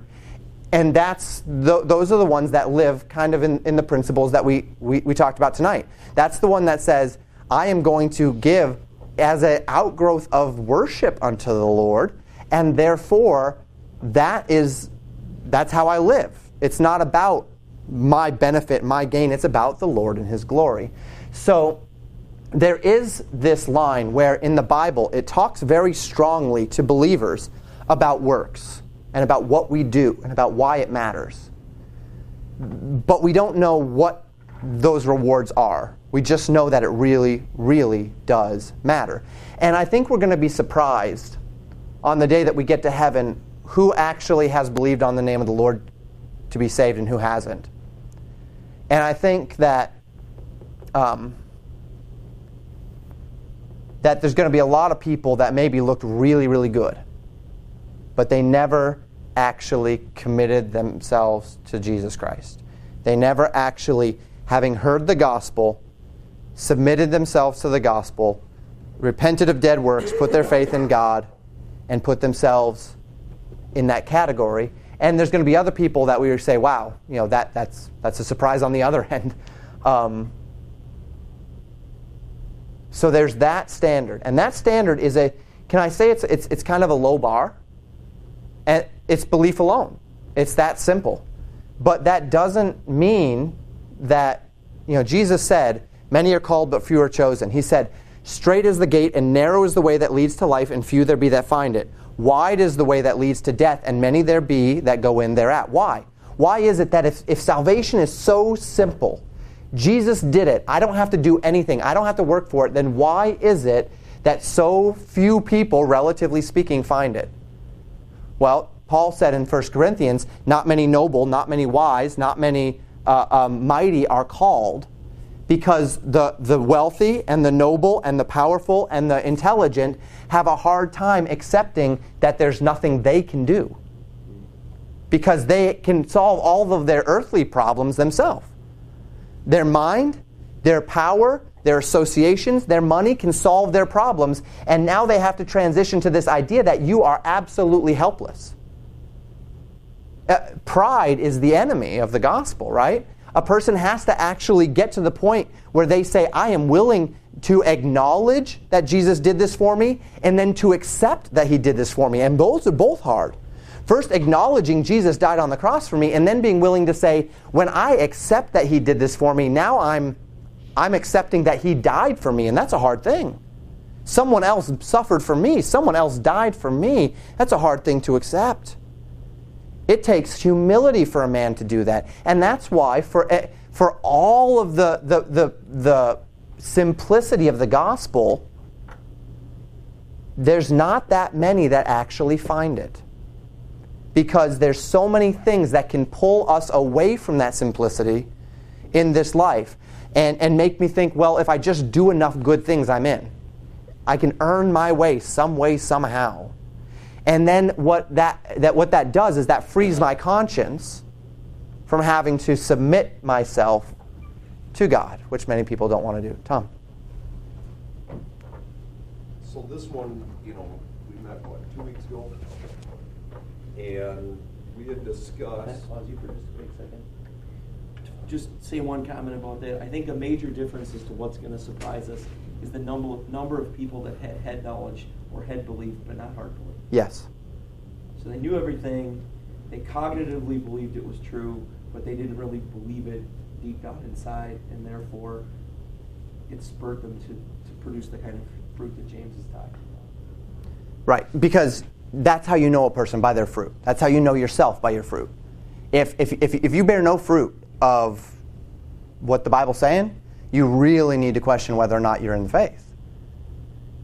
Because, and, and, and not just meaning here, you've grown up in a moral family and so you do moral things, right? That's not it. It's heart. What is in my heart? What are my intentions? Do I do I actually bear the fruit of one who is a follower of Jesus Christ? And um, yeah, that, that will be the surprise, exactly, Greg. The number of people that claimed Christ because they had something up here, but, and, and this is the example of faith, right? If I believe that chair is going to hold me up, and I can say that chair will hold me up, but if I never sit in the chair, I've never actually put my faith in it, right? I've never actually put my faith in the chair. If I, I, I, can say that that chair will hold me up, I can say I'm sure that chair will hold me up, but if I never sit in the chair, then I'm not actually putting my faith in the chair. A, a good analogy for, because a lot of people go out fishing in Canada, I could say, I believe we're going to catch fish in Canada. Okay? But if someone says, if we don't catch a fish, you die, you still believe it? I'm betting that. And Laxville's good fishery, but I'm not betting on those stakes. Right. Right? But I'll live and die with these stakes. That's a big difference. Because I'll still say I believe that we're going to catch fish in Canada. But I don't really heart believe. It. And that is what you're doing. I'm not willing to risk everything on it. When you're accepting Jesus as your Savior, you are betting your eternity on the fact that Jesus was true. Not just your eternity, you're betting your present because you give Right. up the right to your time. And your talent and your treasure. Yeah.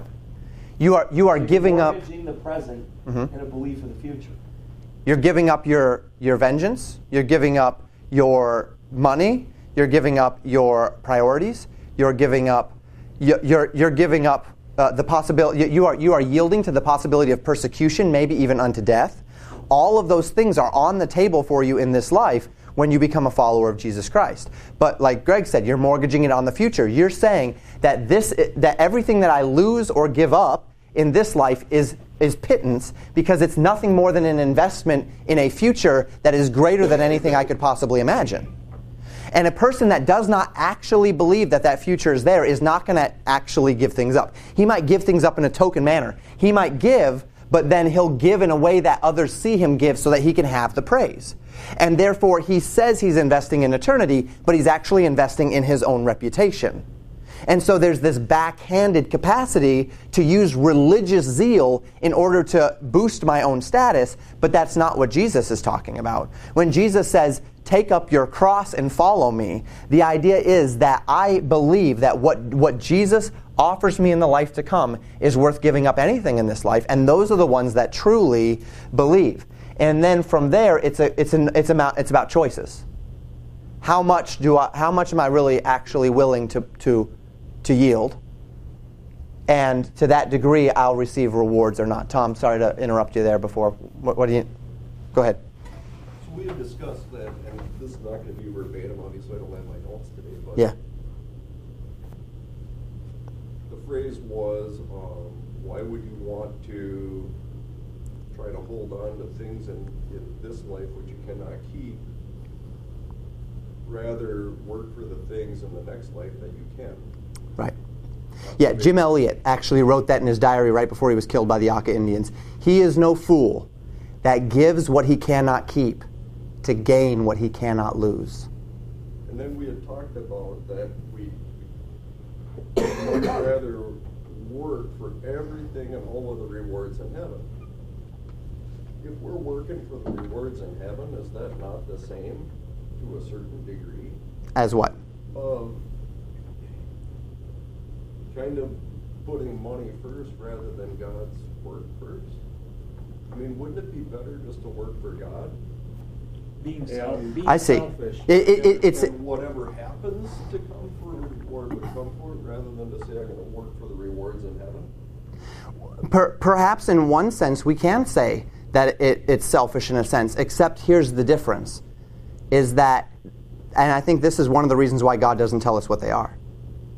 I am working for something that I do not know, just on the promise that something will come.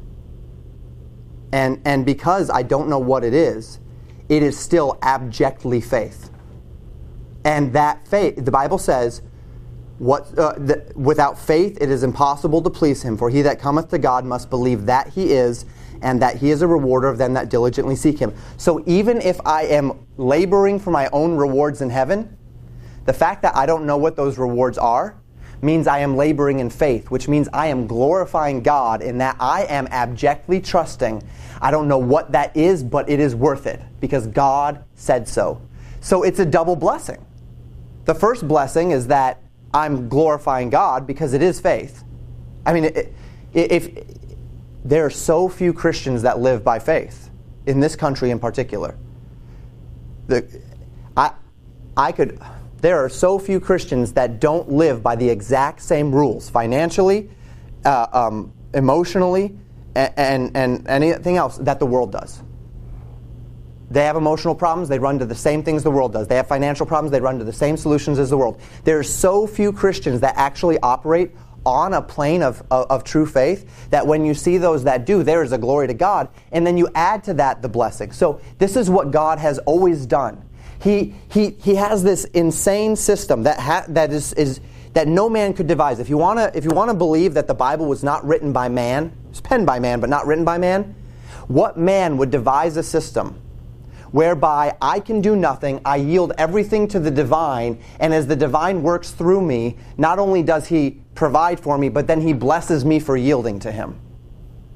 That's such a not human system whereby I put my faith in Him, I yield everything to Him. There may be some suffering in this life, there may be some, some loss in this life. Those things can happen, but as I yield to Him, I'm glorifying Him. But in, in, in doing what God has asked me to do, I mean, God has every right to demand of me by creation and by redemption that I do it without any other. I mean, even by creation, right? You create something, it is yours, it does what you tell it. If it doesn't do what you tell it, you scrap it or you make it do it, right? Whether we're talking about a car or a computer, whatever you build, if it's not right, you make it right. It has it doesn't have a will of its own. It can't do what it wants. And yet God has not he, he has taken his creation and he says, "Look, if you do what I've created you to do, not only is it going to glorify me and, and, and I have the right to that, but then I'm going to bless you for it. That is that, that that's divine. And so, yes, in one sense, there is a selfish motive. In one sense. And the reason why I, I believe that it's not, it's not truly selfish is because God has not told us what it is. So it has to be 100% on faith, believing that it is to my benefit. And I mean, obviously, that's, that's what we, you know, that, that's what we want, right? God, God God has, the, I guess God has the right to say, look, do all of this to your detriment and to your hurt and to your destruction and your eternal doom. Um, but that's not going to win anyone to, to, to Him in love, which is what He's seeking. Instead, He says, if you have enough faith to believe in me and to believe what I've told you, you will reap blessings, but you've got to believe it. And then you live on it, you invest in it. And that, those are the ones, those that have taken up their cross to follow Him and then some people, you know, there's some that only they, they have the five talents, right? They, they their own they, their investment will be less. They've just chosen to invest less. They've got a little bit more in this world, a little bit less in the world to come. That's their choice, and there'll be a day where, where the works will declare that. And then there are others who invest, and, and, and there's, there's going to be some that buried their talent in the ground. Still a servant, but buried it. And then there's going to be those that invested maximum. And Paul says that's what I'm going for maximum. He says, I, I bear the scars of it. I mean, he was beaten, he, was, he, he, he had scars all over his back, he'd been shipwrecked several times. He says, the, those, are the, those are the marks of my reward someday. He just doesn't know what they are. Because that's, that's that element of faith. What else on this? Thoughts? Yes, sir. Works. Uh, it seems like whenever I try to figure out what to do the proper way is, is boxes that people in society and life and everything is put up. And uh, what, is, what it works. Doing good here, building this there, doing this. But then I see, you know, like talents, different talents. Yep. Talents. Everybody's got different talent. Some people it might be business. Yep. Somebody else might be compassion. They're they're gifted with something that uh, sometimes they turn it off because of society and family and everything else and guide them another way. Yep. Like you, you're good. You got understanding and you have the ability to put it out where it's understood clearly. Uh, you're using the talent. Well, how's your talent being used? Is it to profit you? Right. No, it's uh, the basis of it all is God is love. He who loves is born of God, and of God, and, and whatever. And whatever a person is good at, if they're using that to further love and how whatever it, it comes up, uh, they're trying to. Just, just, struck me here. Uh, how you try to, to get something. It's like. Uh, How do you get the reward? It's like trying to please a woman. It never. it- man, man figures can do this, do this, do this. But then the But uh, the love you want is maybe when all of a sudden she gives you the hug and she's encompassing you, just feel that encompassing thing. Right. You can't. I mean, I don't know how to do it. Maybe some men do, but I don't know. S- It's yep. just I got to take it of faith that there's something there that she's Well, to me that is. And, and you talked about a couple of different biblical and spiritual topics there. And one of the things that I would encourage you to recall, particularly after you have committed yourself to, to the Lord, is this idea of fruit. You know, God does not ask us to conjure up within ourselves godliness. We can't do that. Even in Christ, we can't conjure up godliness. The Bible says the fruit of the Spirit. We say, Do you see the fruit? Well, fruit grows, right? Fruit grows. Jesus said, A corrupt tree does not bring forth good fruit, and a, a- and a uh, um, good tree does not bring forth corrupt fruit. And so the idea is what is the fruit of your life? Not just the fruit of your actions, not, not just whether you walk, walk, little old ladies across the street and, and you do moral things, but what is in your heart? Is there within your heart a yearning to do things God's way, even when it's difficult? Uh, 1 Corinthians says that, that the wisdom of man is foolishness with God, and that God saw fit to use the foolishness of preaching to win the world to Him.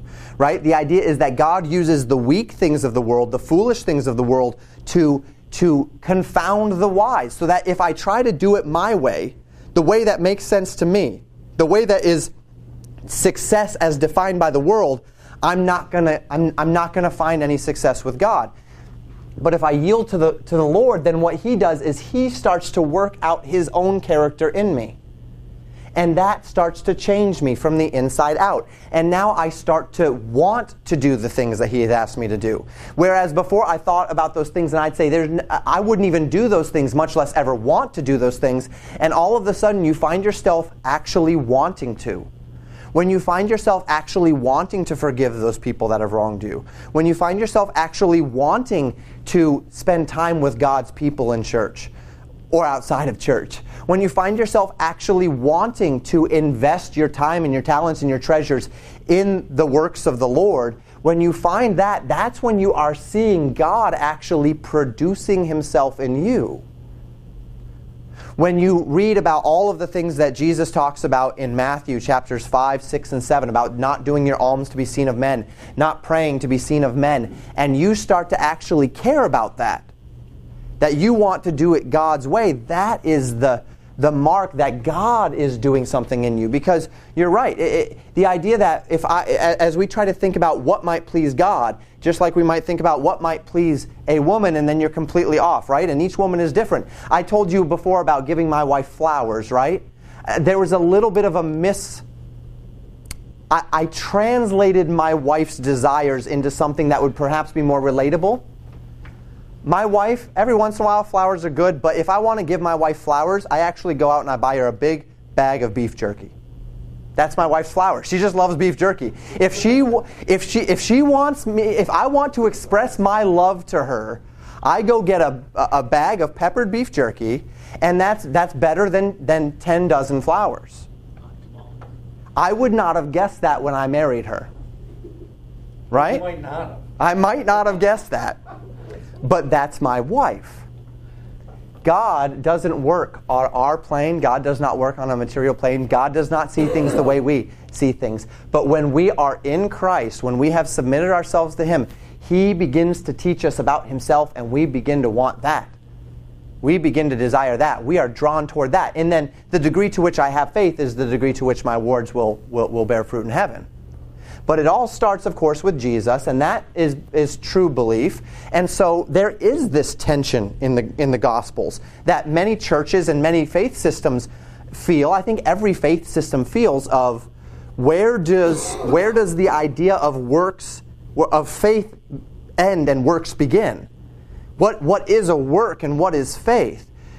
Jesus said in, Ma- in John chapter 3 when he was telling Nicodemus, and he told Nicodemus, You must be born again. And then he says, The wind blows where it will. You can't see where it came from, you can't see where it's going. So is the Spirit of God. The interesting thing about the wind is that the only way to know where the wind is blowing is by evidence, right? You either hear it because it's, it's, it's blowing through the trees and you hear the, trees, ra- the, the leaves rattling, or there's a bad seal in your house and you hear a whistle, or it, they're creaking, or you see it because you see the trees leaning, there, or, or you feel it because you have nerves. There is absolutely no capacity to know whether or not the wind is blowing outside of some thing that the wind is coming into contact with whereby your senses are able to identify it, right? There's no capacity because you can't see the wind itself. You can only see it in the evidence of what it touches. So is the Spirit of God. I cannot tell you in this room who is or who is not, is not a believer except to the extent that I see the Spirit of God touching you, blowing you in the direction that the Spirit goes. That's all we've got. Now, theoretically, it is belief alone, it is faith alone. For by grace are ye saved through faith, and that not of yourselves. It's the gift of God, not of works, lest any man should boast. That is, that is salvation. But how do we assess that in our own lives? Do I see the wind blowing? And then how do we assess whether we're right with God on any given day? Do I see the wind blowing?